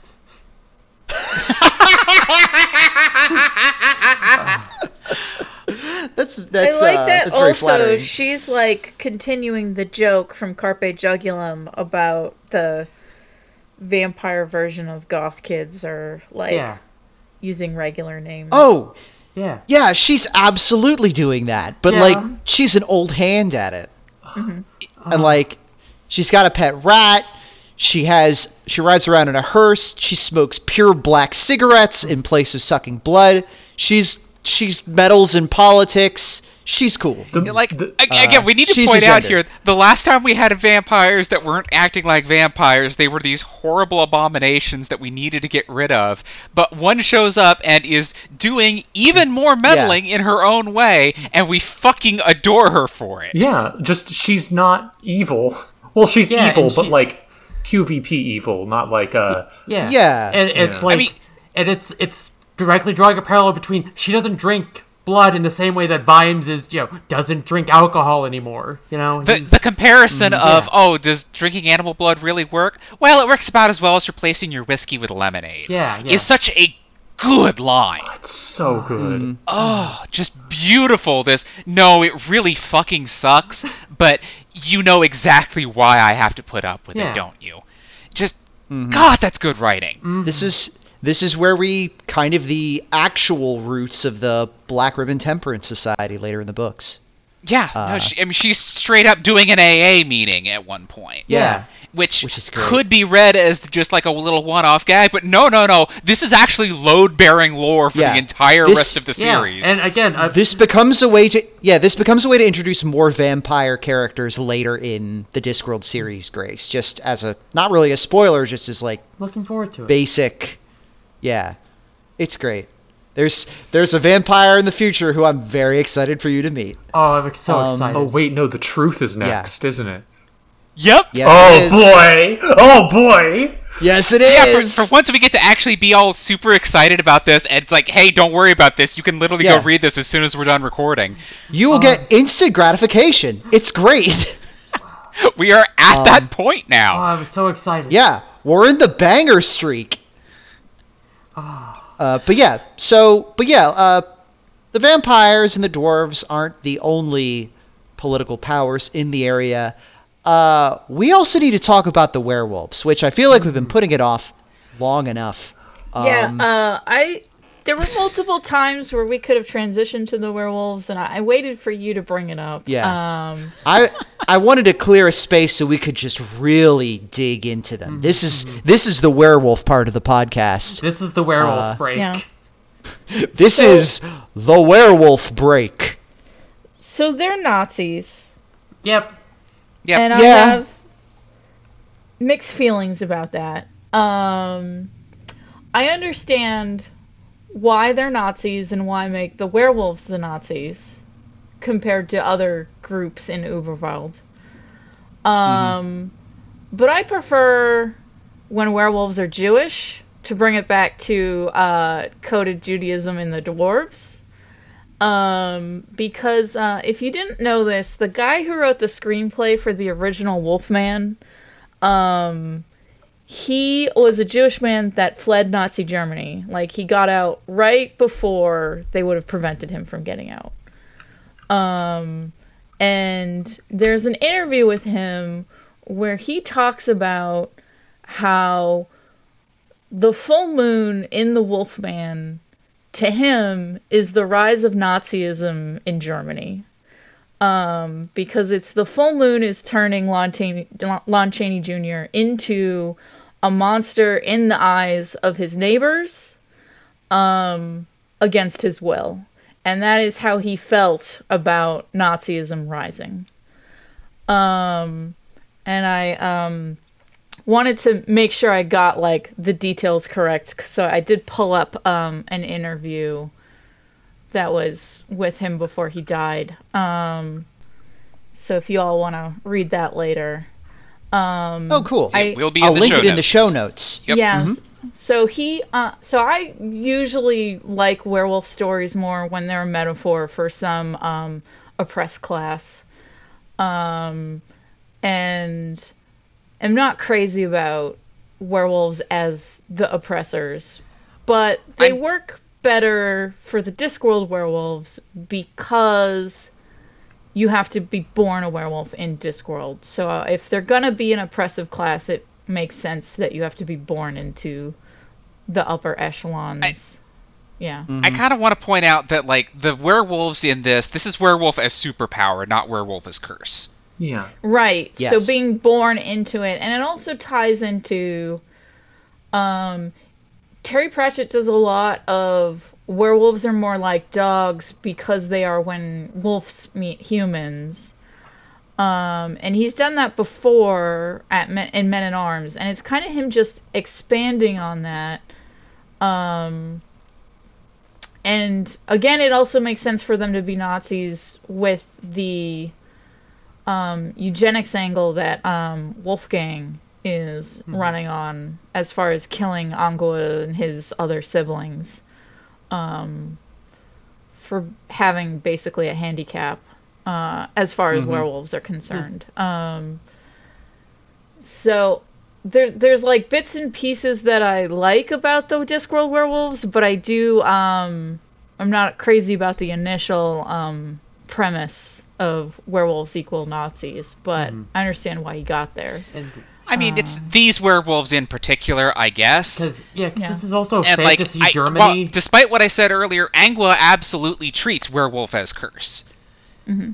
Mm-hmm. because she actually has to live with this shit. The the actual Uberwald family is just like they don't fucking care. They're they're just you know Yeah. masks off, muzzles out. Mm-hmm, and it's also um they're use they're using the werewolves as Nazis as like okay, why do people move from Uberwald to Ankh-Morpork? And it's almost all the reasons are to escape conservatism, whether you are a female dwarf. And in um Angua's case, it is her rejecting that conservative oppressor role. Um, So even though it is a curse for her, it is more her rejecting the shitty things her family does um, than curse in the traditional sense. Yeah. Like that's that's the bargain is like you can Yeah. you can not only can you have super strength, super speed, super healing powers, but you also can live among people who understand you, who really get you. And you can rule over the countryside. The trade-off for that is you're evil. Yeah. And you you got to keep killing people to keep establishing that you're evil. Mm-hmm. And also, I like that in the book they kind of imply that like the werewolves aren't as like they're not as powerful as the vampires comparatively, and they don't exactly have the same kinds of like wealth and cultural cash that the vampires do. So they're kind of the the I the con they're kind of like this like they see themselves as despite as like oppressed aristocrats, and that's what allows them to have the license to do whatever they want in the name of reestablishing their dominance, hmm. and that's why they're so they're they're so you know That's why dangerous. they're Nazis. Yeah, it, because, Exactly, that's why they're Nazis. Yeah, Yeah, because they're they're fascists and they you have to and because they believe power should go to whoever is physically strongest and can see his power because they're fascists. and it's so it's also like um an interesting thing is um so you have fascists need to quote unquote reclaim a f- former glory so it makes sense that the werewolves being the second run on the ladder um and that's why they gotta push forward um but uh I usually prefer werewolves as a found family metaphor. Um, I've done uh, panels at conventions where I talk about werewolves being the proletariat of movie monsters. um, but um, because you know, unions work because it's collective bargaining strength and unity. Um, whereas they're taking strength and unity in a shitty Nazi fascist way rather than a collective bargaining socialist we're building a society way. Well, um, I think I think like a part of that is as the same thing. It's a difference in how it does werewolves because I don't think Yeah. in Discworld there is any time when someone can get turned into a werewolf. Yeah, Like- no, they specifically say that they can't. Um, right. So then werewolf becomes Yeah. purely a oh well. I mean, they even talk about like oh well, you can't. uh Werewolves have to be like vague shit about like pure-blooded eugenic stuff for them. yeah, Yeah. It's Yeah. a pedigree. Yeah, and that also ties them back into dogs. Um, where, where if you had a universe where the people can turn into werewolves, then you get much more of a found family thing because anyone can be part of this. It's it's a choice instead of forced in that way. Yeah, as a, Yeah. yeah, because there's Yeah. a there's a whole thing with like Angua has siblings that like one of them is the switch. They're still werewolves, but the switch doesn't work. Like one of them's just always human, the other one's always a dog. But they're still werewolves, and this whole thing where Wolfgang, you know, kills off the bad ones because the bloodline, because the purity of the bloodline, and it's Yeah. yeah. In case you Yeah. didn't already get that this guy is a Nazi, there you go. yeah. yeah. Um, s- But I I also understand, like, why someone who is not as invested in werewolves would go to Nazi werewolves mm-hmm. before they go to oppressed werewolves. Um, because uh, Nazis liked wolves and ancient Rome that also liked wolves. Um, so it's sort of like he started with a very surface level reading um, and then expanded in what made sense to him uh, rather than digging into what came before, like he did with, I think, the other um, creatures on the Discworld. Um, he's commenting more on how society sees wolves rather than werewolves in particular. And that also gets into um, a lot of what we think of as werewolf stuff um, comes from the Wolfman movie. Like, it is actually fairly new. Um, the Full Moon started with the 1940s Wolfman. Um, and the moon in general is from a movie that came shortly before it. Uh, and he included those things, so it's kind of like there isn't as many ancient stories to play off of. There's just modern pop culture. Yeah. I mean, we also have the fact that these werewolves are just being constantly held up against quote unquote actual wolves with the wolf pack that Gavin Yeah. sorts of, Yeah. sort of grapples onto. yeah, And we and kind of have a Gaspode. callback to like Fido from um that was that was that Men at Arms? That You know, was the- Men at Arms. That was Men at Um, Arms. Yeah, the, the the dog that had this same fascist view of what a wolf is supposed to be, being writ large Oh. by a bunch of people that just unironically believe this, or at the very least, like Wolfgang does. His parents are just kind of too out of it to really they're enablers, but they're not actively evil. Yeah, His it mom's seems like pretty evil, but she's more of just like shitty parent evil. Yeah, she's a shitty parent. She's not like evil for the sake of evil. You were saying, I'm sorry. Yeah. Um she uh dad is kind of just out of it and not paying attention to what's going on. yeah, Um, like dad is just dog mode all the time and doesn't really like care about human shit anymore. It is interesting that you have the whole thing with like the him coming up with like the game as a thing in the book. And in that there's a bunch of other werewolves, but we don't ever see any other werewolves in the book. Like in here They're always in wolf form hanging out with um Wolfgang. Mm-hmm. Yeah. So they don't really exist as characters. The only Yeah, we- character we get amongst them is just Wolfgang as weird Hitler youth.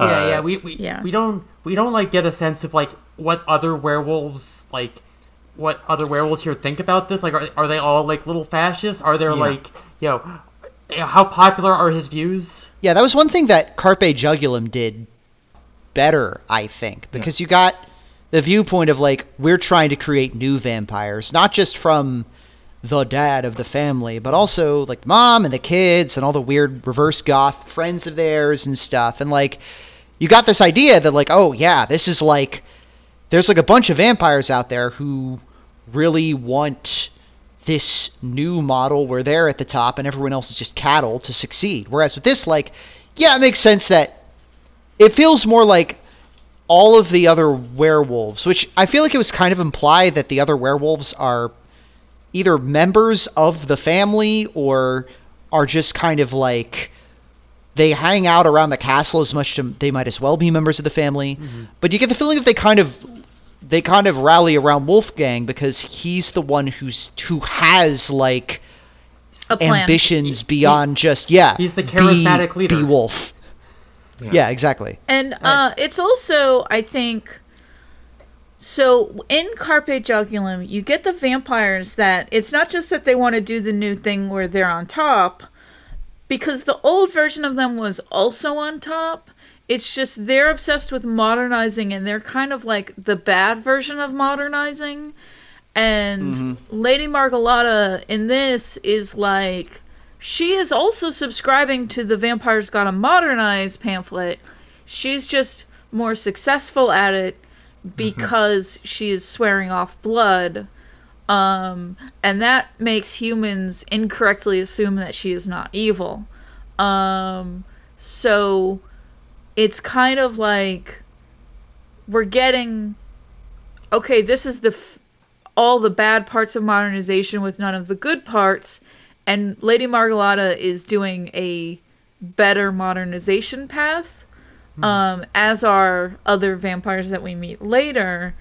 And with the werewolves, there isn't really a variety. It is just Wolfgang being Hitler Yeah. um and it's also the problem is is that um because we don't have that variety we never do get like a counterpoint to them like the closest you get to a counterpoint are the wolves but that is specifically making the point of well this is what wolves are actually like um i do like the part where Angua explains that wolves don't like werewolves. And people are like, well, why not? And she's like, why would it, why would they like werewolves? Humans don't like werewolves, and we look human sometimes. Yeah, it's it's an interesting twist. It, Caught exactly in the middle, and in case you didn't pick that up, there's a point where like Angua shows up and sits. The book even says sits exactly between Carrot and Gavin.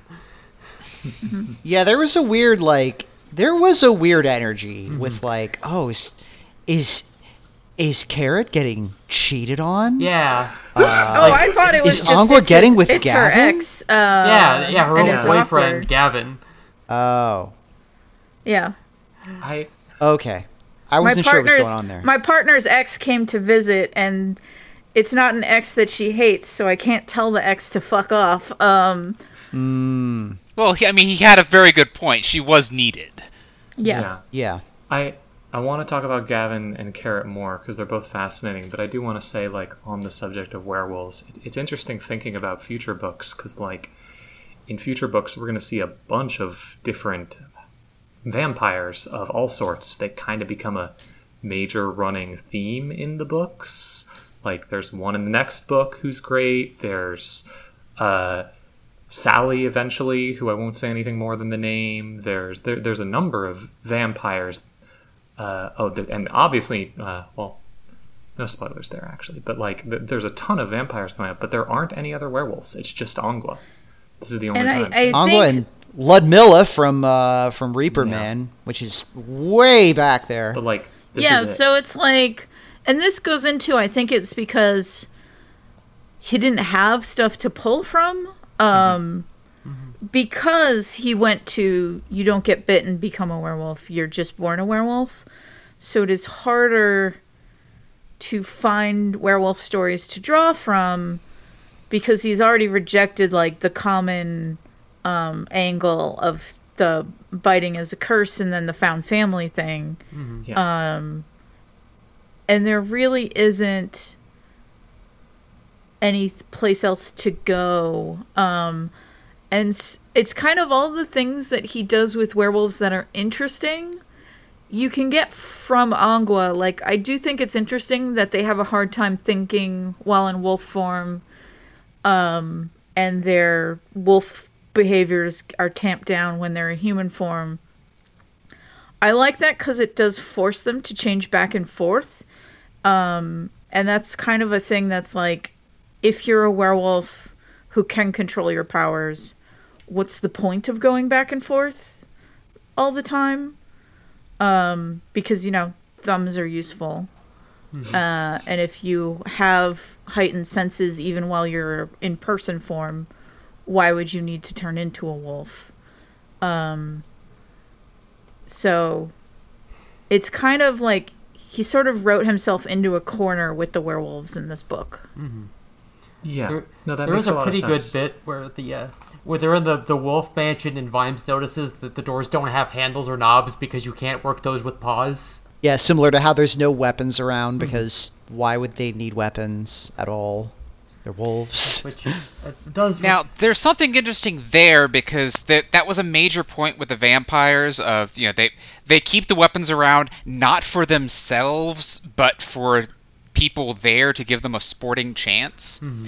And I kind of mm-hmm. wonder if like a previous it, you know, a, a few generations ago there might have been weapons up in the castle for the Right. same mm-hmm. general mm-hmm. reason, you know, because the game used to be fair instead of, you know, just mm-hmm. Well, rigging it as hard as possible. That's the thing. The vampire game is you come and chase me. The werewolf game is we chase you. And it's not a case of, oh, you got me. I guess I'll stay dead for another decade. It's, oh, you survived. Wow. Here's some money.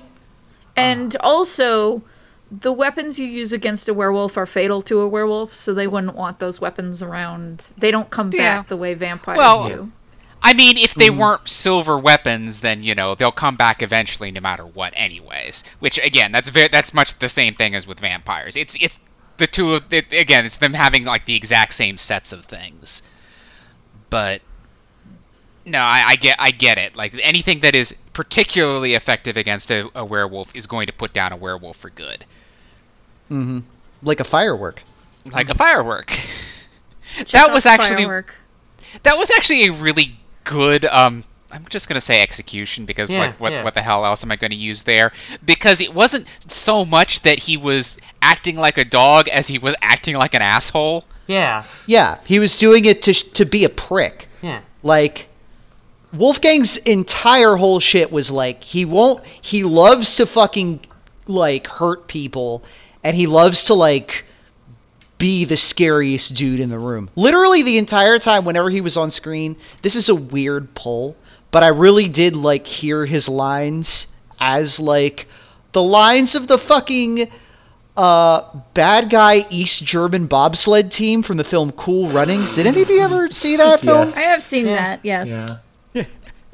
Jamaica, nice bobsled, I I will give him nice this. pants, Mister Civilized. I was I, I actually wrote that down. You like need you so, like- need to listen to the audiobook, Iris, because that is exactly the vibe that Wolfgang has when the audiobook reader oh, is reading good. him. 'Cause I, I Oh wrote that God. down. Mr. Civilized. Uh, I, I read yeah. it like a fucking Chibodee Crocket from G Gundam because like I that was one of the parts I laughed at pretty good was like Vimes is like in this hot spring and Wolfgang shows up and it, throughout the entire book he just calls Vimes like civilized or Mr. Civilized or like he's like making fun of Vimes for like wearing his underwear while he's in the hot spring and he's like as he gets there like behold civilization uh, Mr. Civilized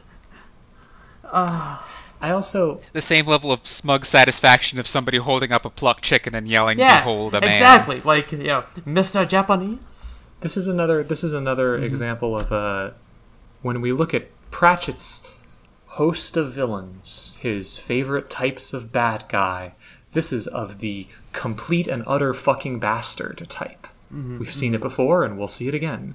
Not someone who's really Such as Mister Teatime. Yep, Mr. Teatime. Uh, we'll see it in Carcer eventually. Uh, just sometimes Pratchett doesn't come up with like an interesting, real motivation for a guy. Sometimes he's just like, this dude is a piece of shit. And Sometimes people are Nazis. Like he's it's- it's a- just a yeah, he's just a fucking Nazi. He's just a is- fucking Yeah. absolute monster. it is a more like believable, absolute irredeemable bastard than like Mr. Teatime. Like Yeah. you know, Nazis Yeah, exist. like- they suck. You know. Wolf Wolfgang's irrationality, like like the fact that he's so like that, combined with the fact that he has been able to get away with that up until now. He is that strong and that fast, and there have been no consequences to his mm-hmm. actions whatsoever. He can do whatever the fuck he wants. Really kind of fills in like he's not a complex character by any way, shape, or form. But I could believe that he exists. Yeah, like It is it Nazis is a- unfortunately exist. It is a bit Mm. funny the way uh the way that Vimes is like, you don't understand. I have to go fight him. He'll never stop. He'll keep coming out of it. Some guys, they'll just keep fighting forever and not give up no matter what you do to him. Idiots. They're just awful people. To Sybil, who's like, yeah, yeah, huh, fascinating. Yeah. huh." Yeah, I, I, I think, I've, the I think I've met the type before, yeah. I do want to. Oh I do want to quickly talk about Wolfgang's death scene because it's really. It was the other thing that really stood out to me, in terms of like interesting themes in the book, because mm-hmm. Vimes does kind of execute the guy. Like he yeah, does do in front that. of everyone.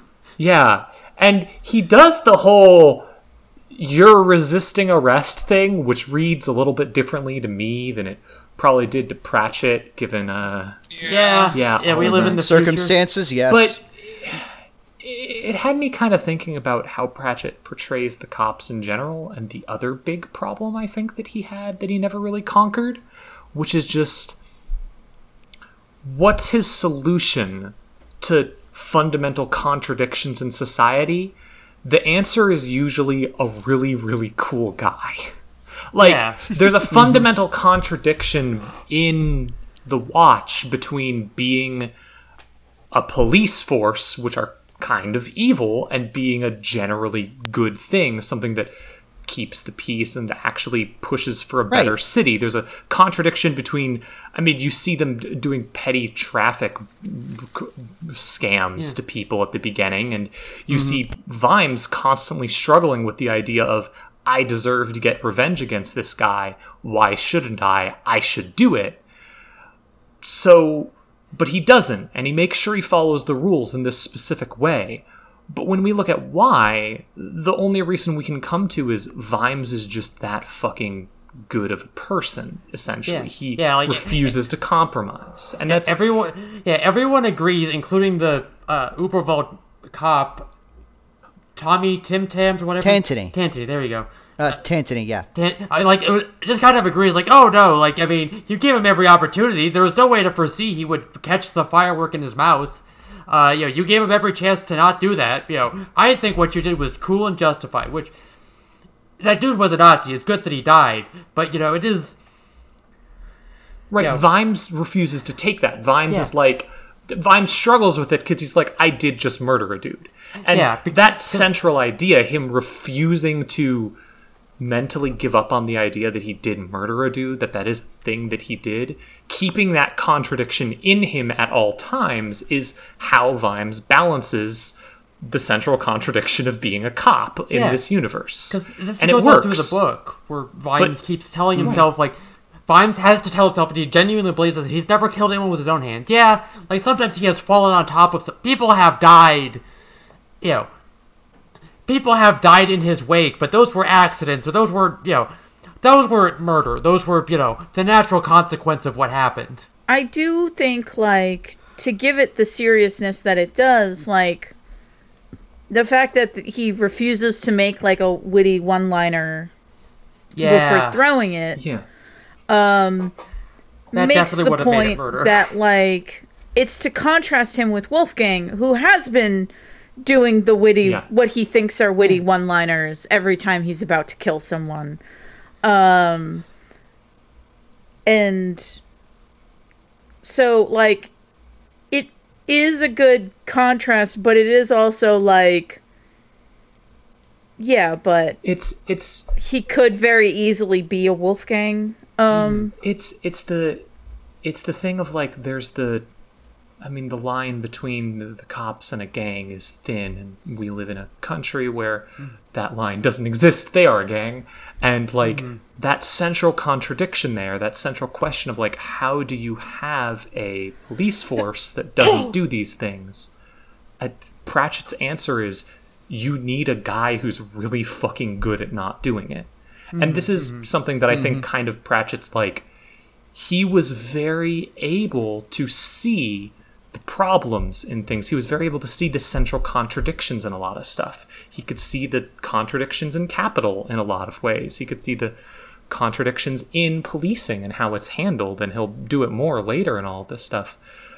But he never really came up with a better answer than what if there was a Vetinari? What if there was a Vimes? That's his answer in the end is Right. you just need one really good person. And I adore Vimes. Vimes is like honestly fundamental to my moral compass. He was I was reading Discworld in I've, I've said this a billion times. I was reading Discworld when my faith broke. Uh, I couldn't figure out how to believe in God anymore and thinking about how to develop a moral compass without God. Genuinely reading Discworld and reading Vimes' struggles helped with that.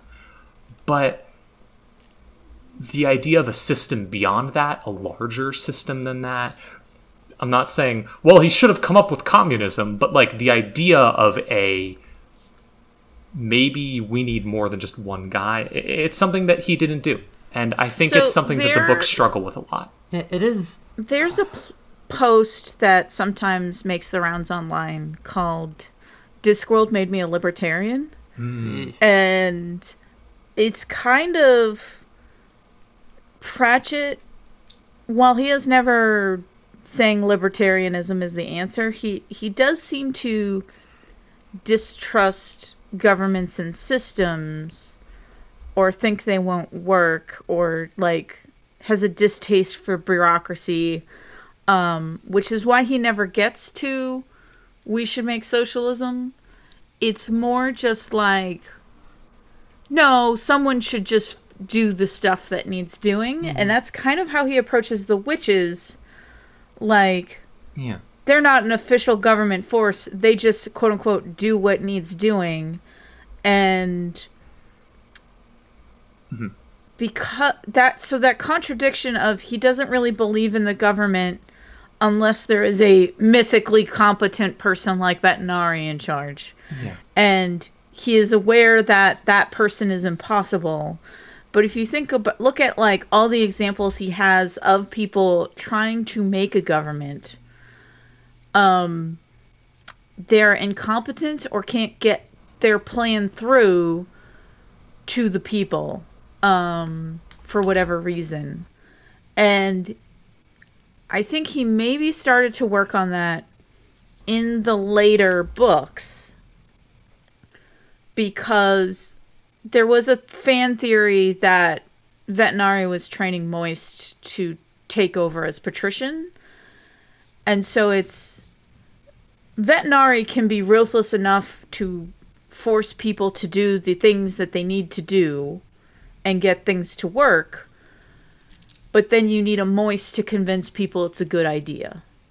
Yeah, I, th- I think the I think the um, later books definitely do have more of a bent of like, as as much as I think some of them are weaker just because they're written at the end of his life and he was struggling obviously, and we'll get to those eventually. Like, there's definitely more of a bent of like, here's here's a lot of characters. We don't just have one Vimes anymore. We have a host of people in the city.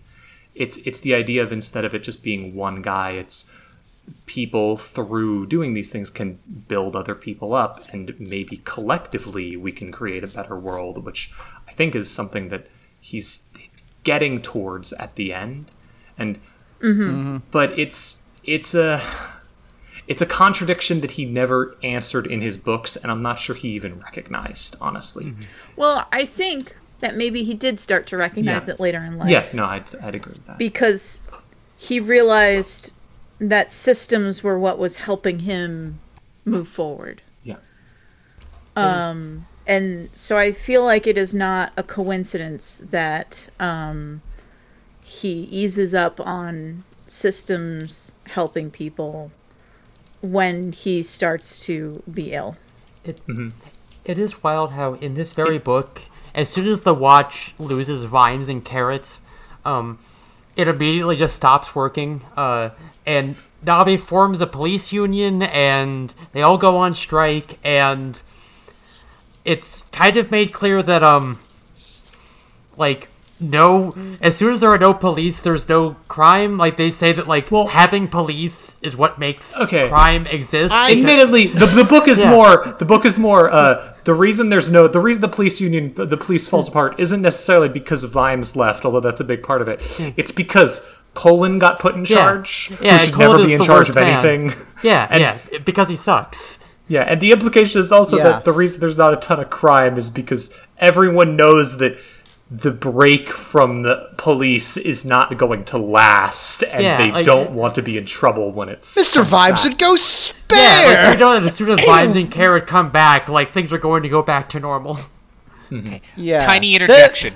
The only time the librarian appears in this book is one mention of Yep. Vimes going librarian poo Yep. because he didn't want to say ape shit. Yep, I, But I was gonna say up. that. Thank you. Technically, He was mentioned.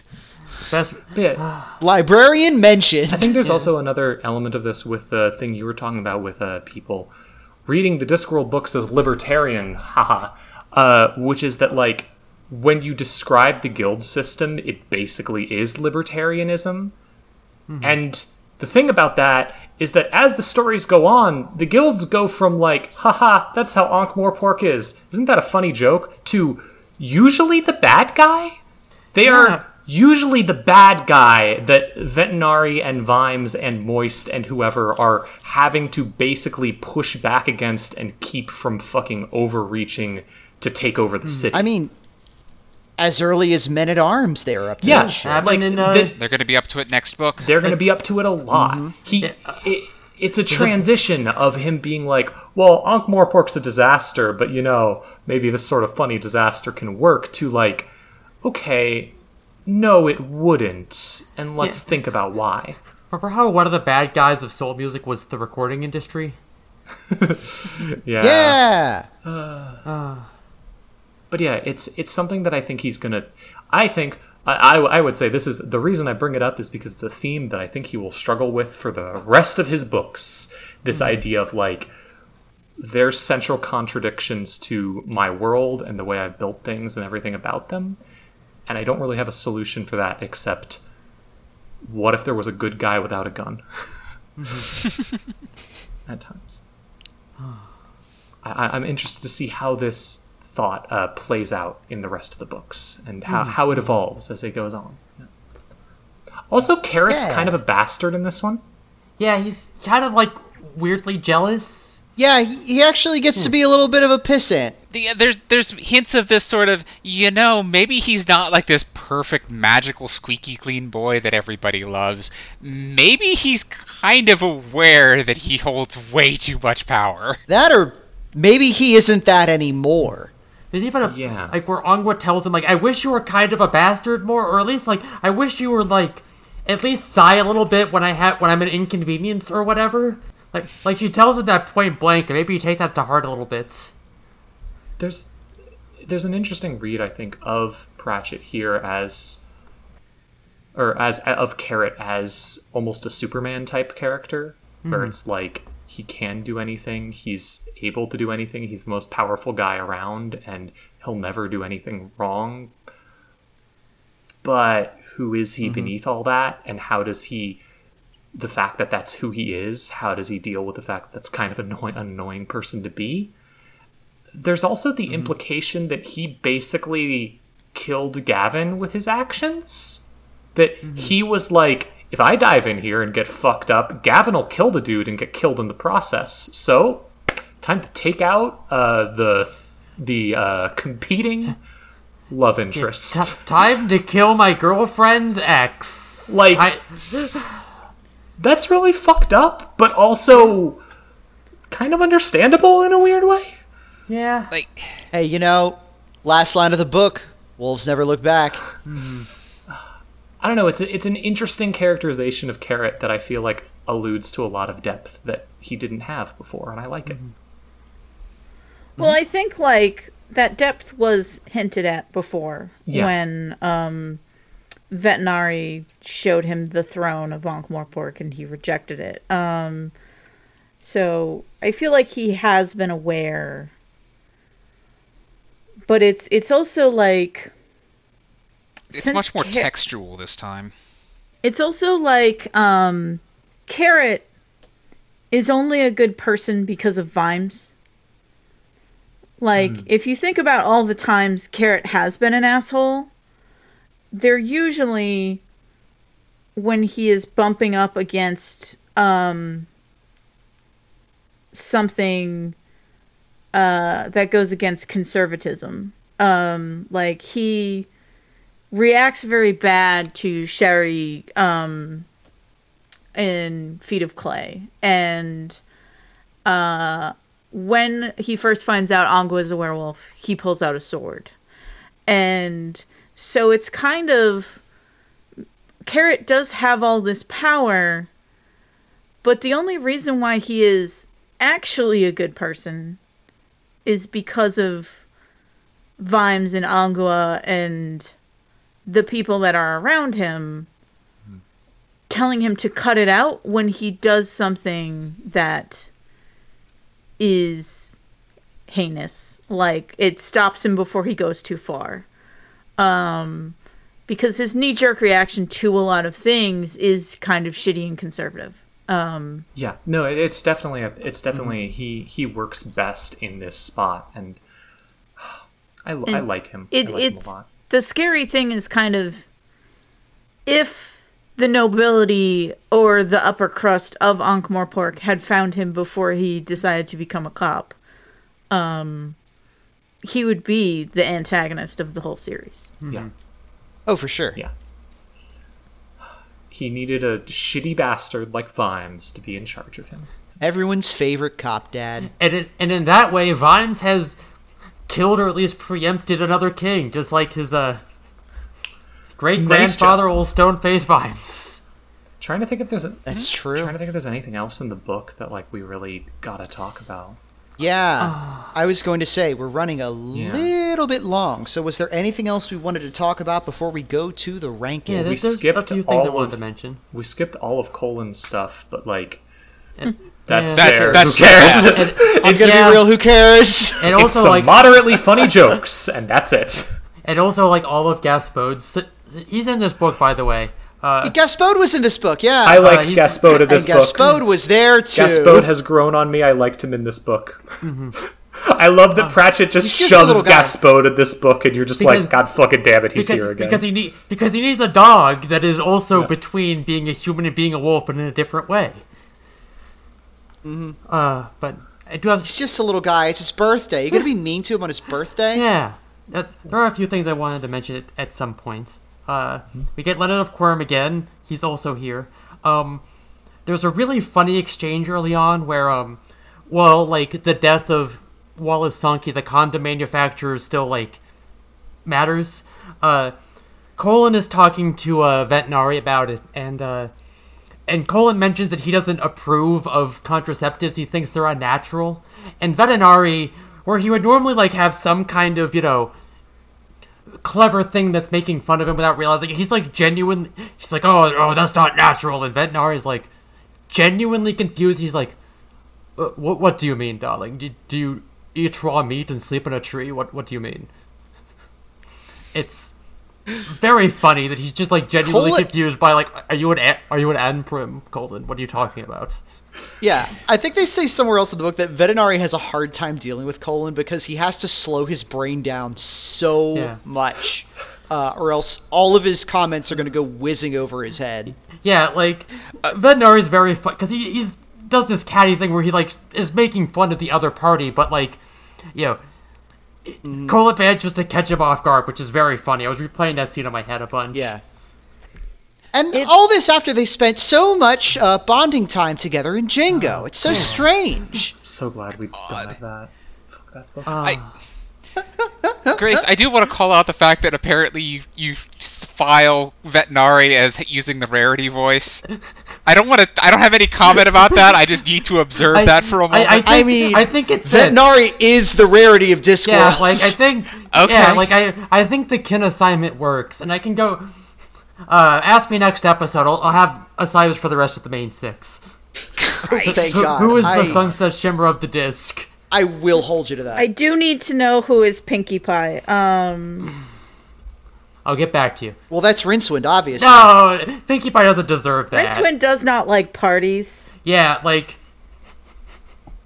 Uh, Rincewind would never remember someone's birthday, and he, he would never go Joker mode. Arch Chancellor Ridcully is Pinkie Yeah, Pie. That I could see. yeah, no, yeah, no, that's but definitely Ridcully is correct, also yeah. kind of an Applejack. I was just terrified you were going to say Sybil. No, Sybil's too like official. Arch Chancellor Ridcully has the exact energy of I don't give a shit about what all of you're doing. We're doing what I want, and what I want is a instead of a party, it's a big ol' hunt. Let's go What- do it. Fuck Which, yeah. but in that sense, what What is if also Pinkie like, Pie was an elderly British Yeah, man? exactly. What if Pinkie Pie had a gun? Like, I will say, Rick Ridcully is also like Applejack core in that way, in that Rick Ridcully is like from the farm. He's like very stubborn. He's very like, I'm going to do things my way. He's very, you know, very honest in that blunt way. But he's a wizard, which makes him Pinkie Pie. We can save this for the next episode. Uh, this is going to require. This is going to require a lot more debate.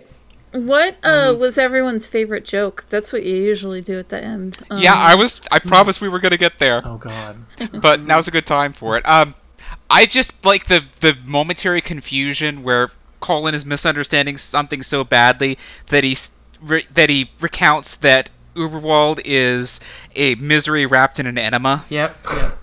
Uh, th- there's a bit near the start where the Fool's Guild is on fire, and uh, there's a whole bit about how clown. Unfortunately, the Fool's Guild Fire Brigade is made of clowns, and clowns can only do one thing with a bucket of water and a ladder. Like the the train just takes over. They they can only do shtick with it. They, they can never actually put out the fire. And it, if it was funny, clowns Yeah, wouldn't be yeah. doing it. Yeah. Oh yeah. Here we go. Uh, Lord Vetinari. I think that like there weren't a lot of like singular jokes you could pull out of this book, but this one was one I got a big, uh, a, a hearty guffaw out of. Um, uh, Lord Vetinari drew a sheet of paper from one of the small stack in front of him. Uh, now then, acti sa. To be sure, I have here another complaint of over-enthusiastic clamping. I'm sure you know to what I refer. It was causing serious traffic congestion, sir. Quite so. It is well known for it. But it is, in fact, the Opera House.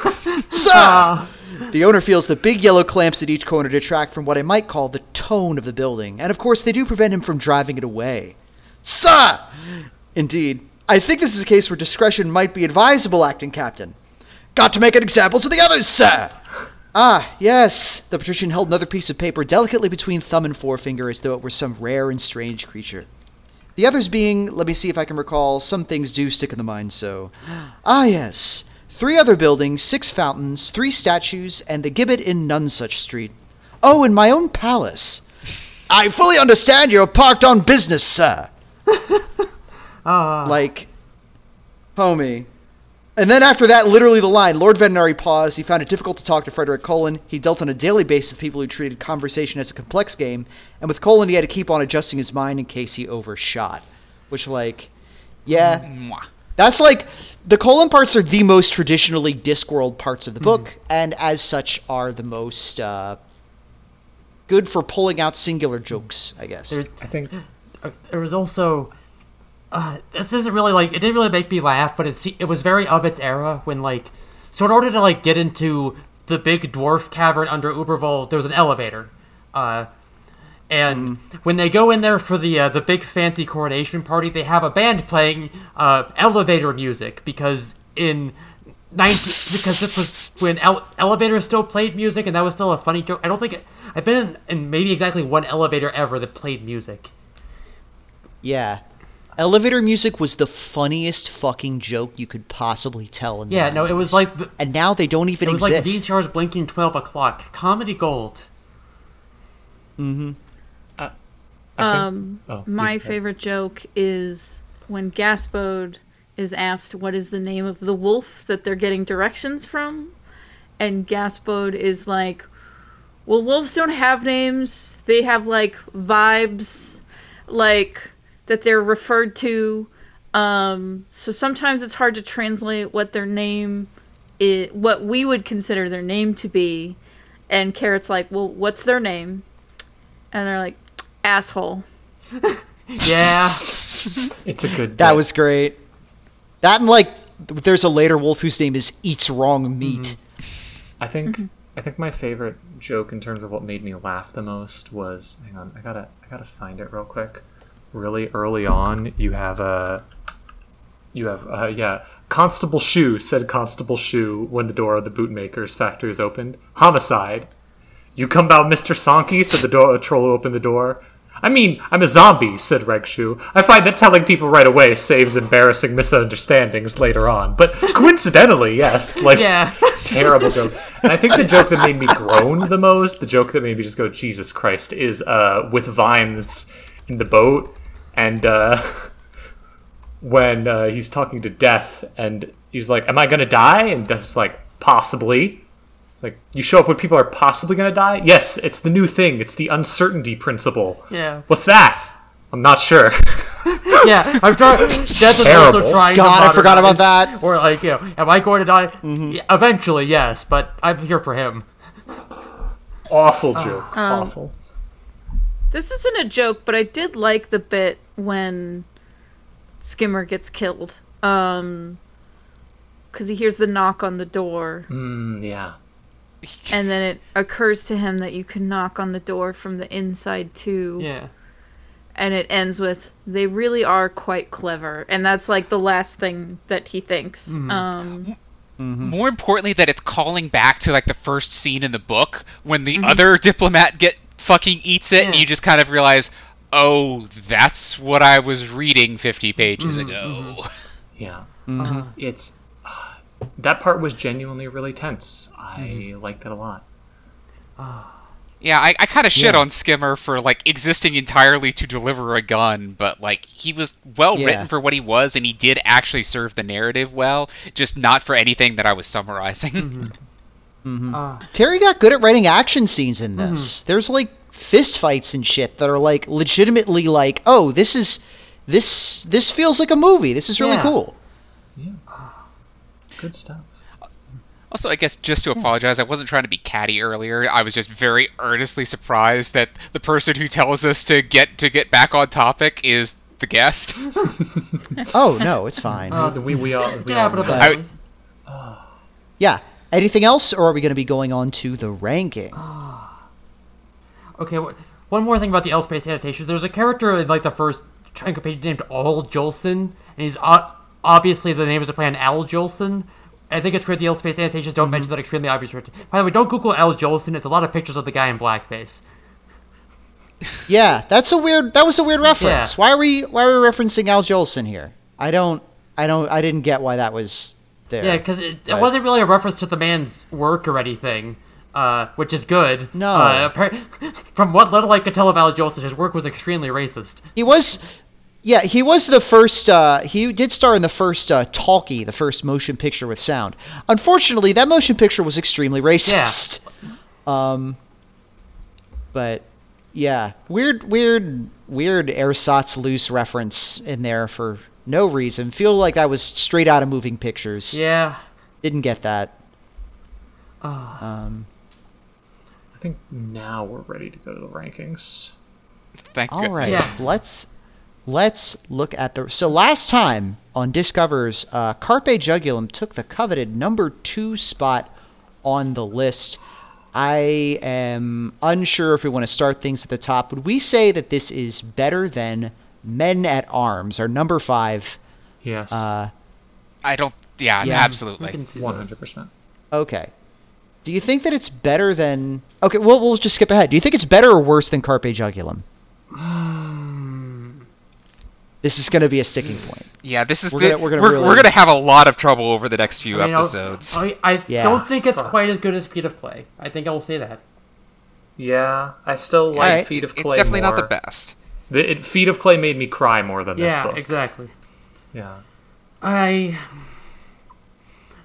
I like it. I Also, Feet of Clay's mystery was more of the meaty part of the book than this. Yeah. Like, that was more like, oh, this is a mystery I think I liked what this book was trying to say more than Carpe Jugulum. Like I, you know, this one was a lot more transgender than Carpe Jugulum, which I appreciate. yes. I I have to give this. I say this book is better than Carpe Jugulum, but I also have nostalgia for this book, so I don't feel like I can be unbiased. Mm-hmm. I love I love I- the Watch series. Yeah, I think I like I like a lot about Carpe Jugulum, to be clear, and I think that Carpe Jugulum is a little more like like we've said, its antagonists are a little more well thought out, and I like what it does as a coda to the whole witches thing. Uh, but this book has it in the details, like the world building, the political machinations, and just a chance to see characters that we know pretty well by now show off sides to them that mm-hmm. we haven't seen mm-hmm. yet. While I'm fine with it not getting top spot, I think it could easily slide in at number two under Feet of Clay. Honestly, yeah, I would I, say that. I'm going to be honest. I'm I'm a dissenting voice, but I am willing to be overruled here. Like I, I probably would have put Carpe Jugulum higher than this, but Okay. I definitely would have put this above Small God. So I'm perfectly willing to say go ahead Yeah. and put it. It's put it in I'm slot I'm two. down with like like it's really like like like quantum flickering between Carpe Jugulum and yeah, this no, book the, for the two are Z spot. fighting. It doesn't help that there's Yeah, this- Kel, what what say you? What what say you? Our our uh, our I guest like voice Carpe in this Jugulum process. better because I feel like its big picture is better thought out. Um, Like this has a lot of fun details, but big picture wise, I think Carpe Jugulum works better.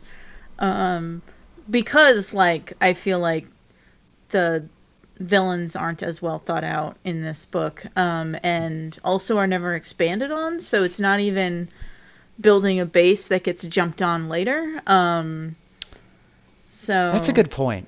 And like also, yeah, because Lady Margolotta probably like her whole character wouldn't be as fleshed out without the work put in in Carpe Jugulum. Yeah, so it's like and the also, Carpe Jugulum, it's building off Carpe Jugulum for the vampires, and it's setting up interesting things about the dwarves that get expanded on Thud.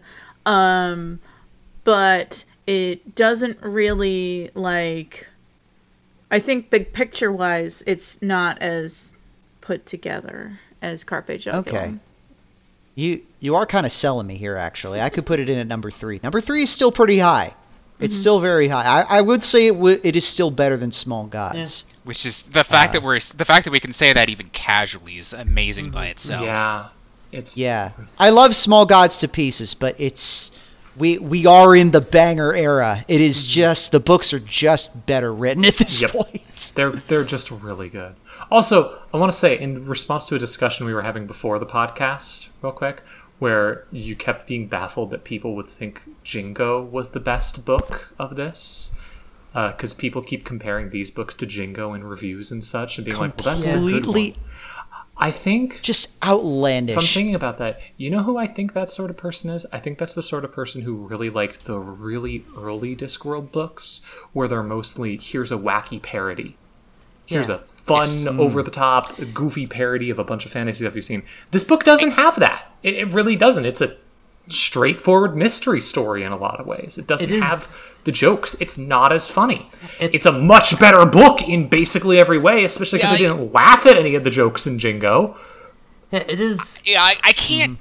No, go ahead. It go is. ahead. I am looking at the Wikipedia page. It is wild to see January quote January magazine found it to be uh dot dot dot satisfyingly similar to Jingo.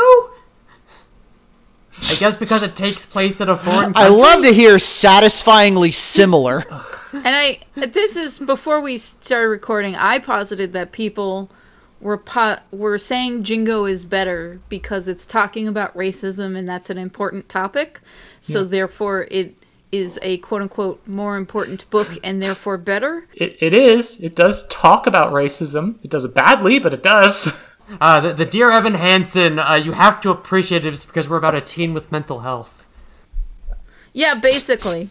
Um, I I think that um, you know, I I've read some uh, reviews for comics that aren't very good, but um, are hitting the political check boxes people want and uh, in obvious ways, and therefore make people think it's important slash good um, when really it's kind of trite. Um, uh, cr- the movie Crash won an Oscar. Um, Yeah, yeah, and yeah.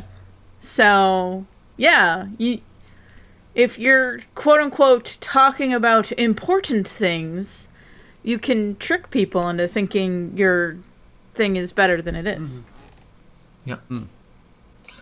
Yeah, Well, that book sucked, but this one was great. Yeah. yeah. Well, Would we be fine with putting it at number three then? I'd, I'd be all right with that. Uh, I, I can do that. I, cool. yeah, I would maybe say it's better than Carpet, but it's really close. And they're also like very similar books. It's that they deal with really very similar subject matter, and I, I could put it in either place. I, I think we Yeah. should we could Yeah. split the difference and make put them both at number two. God, you Oh, need to but make if a we gift t- where it switches we- every 30 seconds. I I gotta say we can't have ties on this Yeah, list. That yeah. that We cannot- really we cannot. the importance the list. We are we already decided we're not going to do tiers. So if we're not going to do tiers, we can't do ties because ties are just tiers of 2 I was personally okay Um, with doing tiers, but understandable. I think the ranking is funnier. I know that we're almost out of time, but uh, I listened to both audiobooks of this.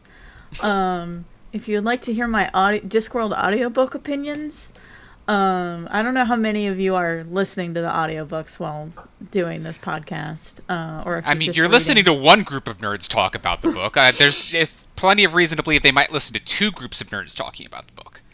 Um. So, uh, Discworld recently got new audiobooks. Um, they have fancy new covers and new readers, and famous people read them. Um, and I think what they did, what they did that's interesting is they have a different reader depending on the series. So all the watch books are read by the same guy. Um, Small Gods is read by um, Andy Serkis um, all the death books are read by the same person and so on and so forth um, and it seems like they picked who reads what series based on how well they fit the voice of the main character um, so the guy who reads the new version of all the watch books does a really good Vimes but kinda isn't very good at the other characters in my opinion. Whereas the old version has the guy has I think a pretty good range. Um, and I especially like his Vetinari. Um, but yeah, the new ones it's um kind of hit or miss. Um, Andy Serkis reading Small Gods works really well um, because Andy Serkis can do a lot of voices. Um, and also, since Small Gods is a one shot, um, they could pick someone that has a wider range. But uh, then all the Moist books are read by the guy who played him in the TV special. Well, to all of our audiobook fans, maybe seek out the older one then. Or try both and see which one you prefer. If you've listened to both the audiobooks, please write it. Email Please us. write us in, drop us Genuinely line, do. which, by the way, great. I make that joke a lot, but I Yeah. would really be curious to hear people's thoughts on that because I hadn't Yes. really considered it before you brought that up. Thanks. Yeah, that- 'Cause, that's a yeah, great uh, segue, actually. yeah. De- uh, all of Death Lines are read by the same guy um, in every book, regardless of who's reading the majority of the book. Oh, good. Good and correct. So that's fun. Um, it, it made me kind of wish that they did a full cast audiobook um, rather than Yeah. one reader. Kind of amazed they didn't. Full cast audiobooks are the shit. I still love the uh, His Dark Materials series of audiobooks because they go full cast with that, and it's incredible. It's the best way to experience the book series, I feel.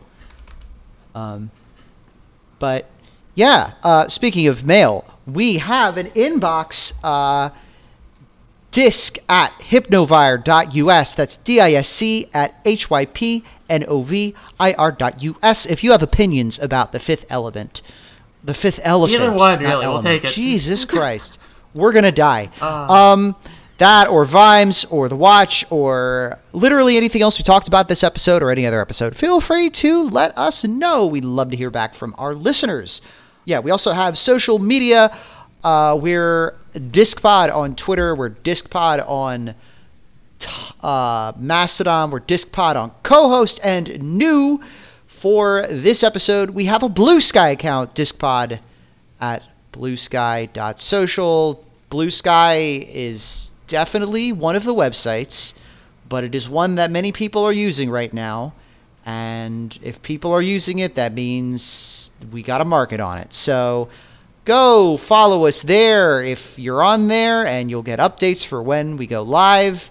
And you can also talk to us there. Also, That's fun. uh, also, we uh, although this may have already happened, depending on when this comes out, we might be doing a special event thing on the weekend of the fifteenth, where we're gonna get together and stream one of the Discworld video games on my Twitch channel, Yeah. twitch.tv slash Juniper Theory. So uh, if A Discover's special video presentation. check, live check our social check our social medias Yeah. to see when exactly we're doing that because I believe the current plan is for Yeah. the 15th, but we'll have to double check. And uh, I'll post it on yeah, I'll post it on the official ones too. I'll be there as well if I'm not too completely blasted on oxys from uh, my surgery because I have surgery next week. so that'll be really fun, hopefully. And uh, if not, it'll at least be interesting to play a bad game. And if it's already happened, then you can probably go watch the VOD. So maybe do that. Yeah. Uh, I'm Iris J. Uh, you can find me online at uh, Iris J Comics on your better class of social media and a few of your worst classes of social media. I'm, I still post things on Twitter, unfortunately, but I'm more active on Mastodon co-host, uh, Blue Sky, and then I'm also on Tumblr, Pillow Fort. I'm I'm all over the place. I'm I'm like an octopus. I got my tentacles everywhere. Um, you can also get to my Patreon where you can support me monetarily. Patreon.com slash IrisJ. Uh, check out my store, shop.irisj.net to promote to I'm going to promote that so that you can buy my comics and things. It's fun.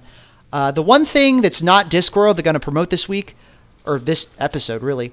Um, so when this comes out, uh, the Shortbox Comics Fair is going to be running. Uh, this is an event that happens. Uh, this is going to be its second year. Uh, it's kind of like a big event where you can buy new digital comics from a whole shit ton of really cool creators.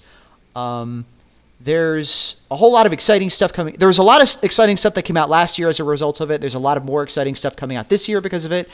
Uh, my partner Nero Villagallos O'Reilly has a story called Phobiaphilia that's uh, horny in an extremely deranged way that you might like. Um, give it a look. ShortboxComicsFair.com.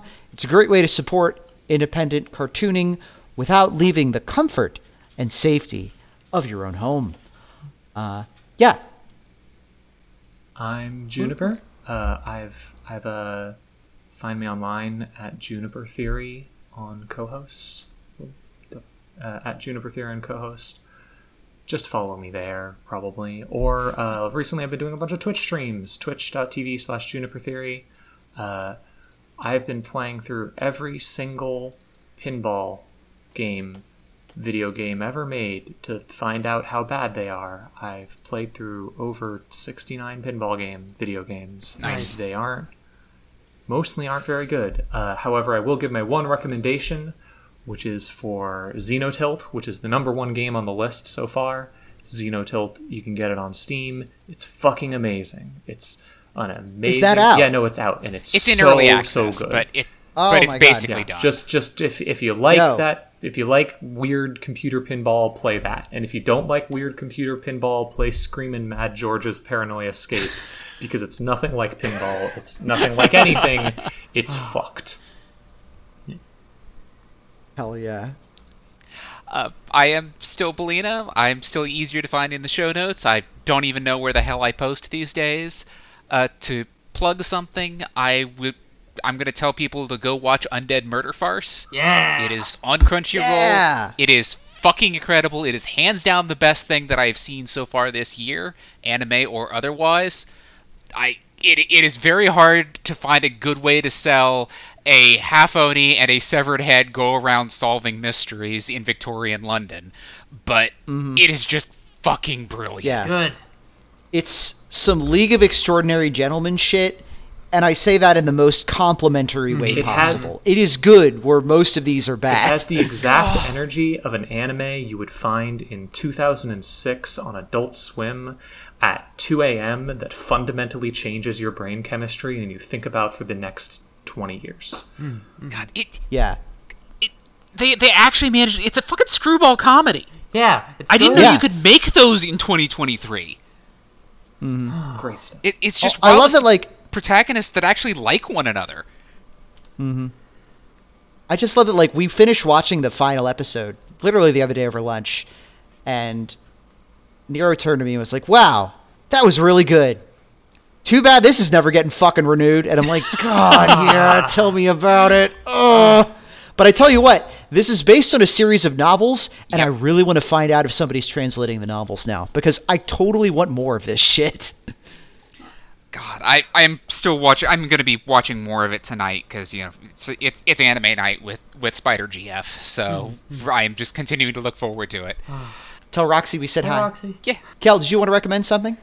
Um, oh wait, did, you- did Grace go yet? No, Shit. I usually go last, so Yeah. Yeah, I, I was waiting for Grace to go, um, but uh, I can go next. Um, you can read uh, my comics at kelmcdonald.com. Um, I hate social media, but they are all linked on my website. I just don't post there a lot. Um, you you should read my comics though. Uh, they're about gay werewolves in the future, I love it. and I Yes, also the city between fucking slaps. Thank you. Um, it's um, a future where the, everyone takes public transit and horses have gone extinct because I hate to draw cars and horses. um, and and um, it. I also stream a lot at um, twitch.tv slash Kel McDonald. So uh, if you would like to hear me ramble about whatever I've been watching or reading lately with a friend, um, you can subscribe to me on Twitch. Um, and I have a newsletter where you can keep up to date with all my stuff. Like I said, I hate social media. They're awful. I can't wait for all the social medias to die. Um, take care. That's all I got. Grace, Social- go. No, yeah. I have been the internet's beloved Princess Grace. You can find my writing programs podcast posts, and if they else is fit to plug, including, I believe, new stickers by the time this episode goes up, at princess.software. Ooh. Uh, and as for the thing that I do not do that I'll recommend, uh, I will continue the streak of recommending pony music. Well, it's kind of pony music. It's also human music. It is. It's called Spirit Pony. I just showed up on my YouTube recommended one day, and it is a mashup of Neil Cicierega's seminal album Spirit Phone, but with My Little Pony Equestria Girls music, and it's really good. I've been thinking about it since I heard it. It's much better than you would expect. It's just genuinely very good. And so I had to plug it here. Uh, check out Spirit Pony. It's on Bandcamp. It's hard to search for on YouTube, but search Spirit Pony on Bandcamp. I'll give that a listen. I'm always here for keeping mashup culture alive. but yeah, thanks for joining us. Uh, join us next time for the truth.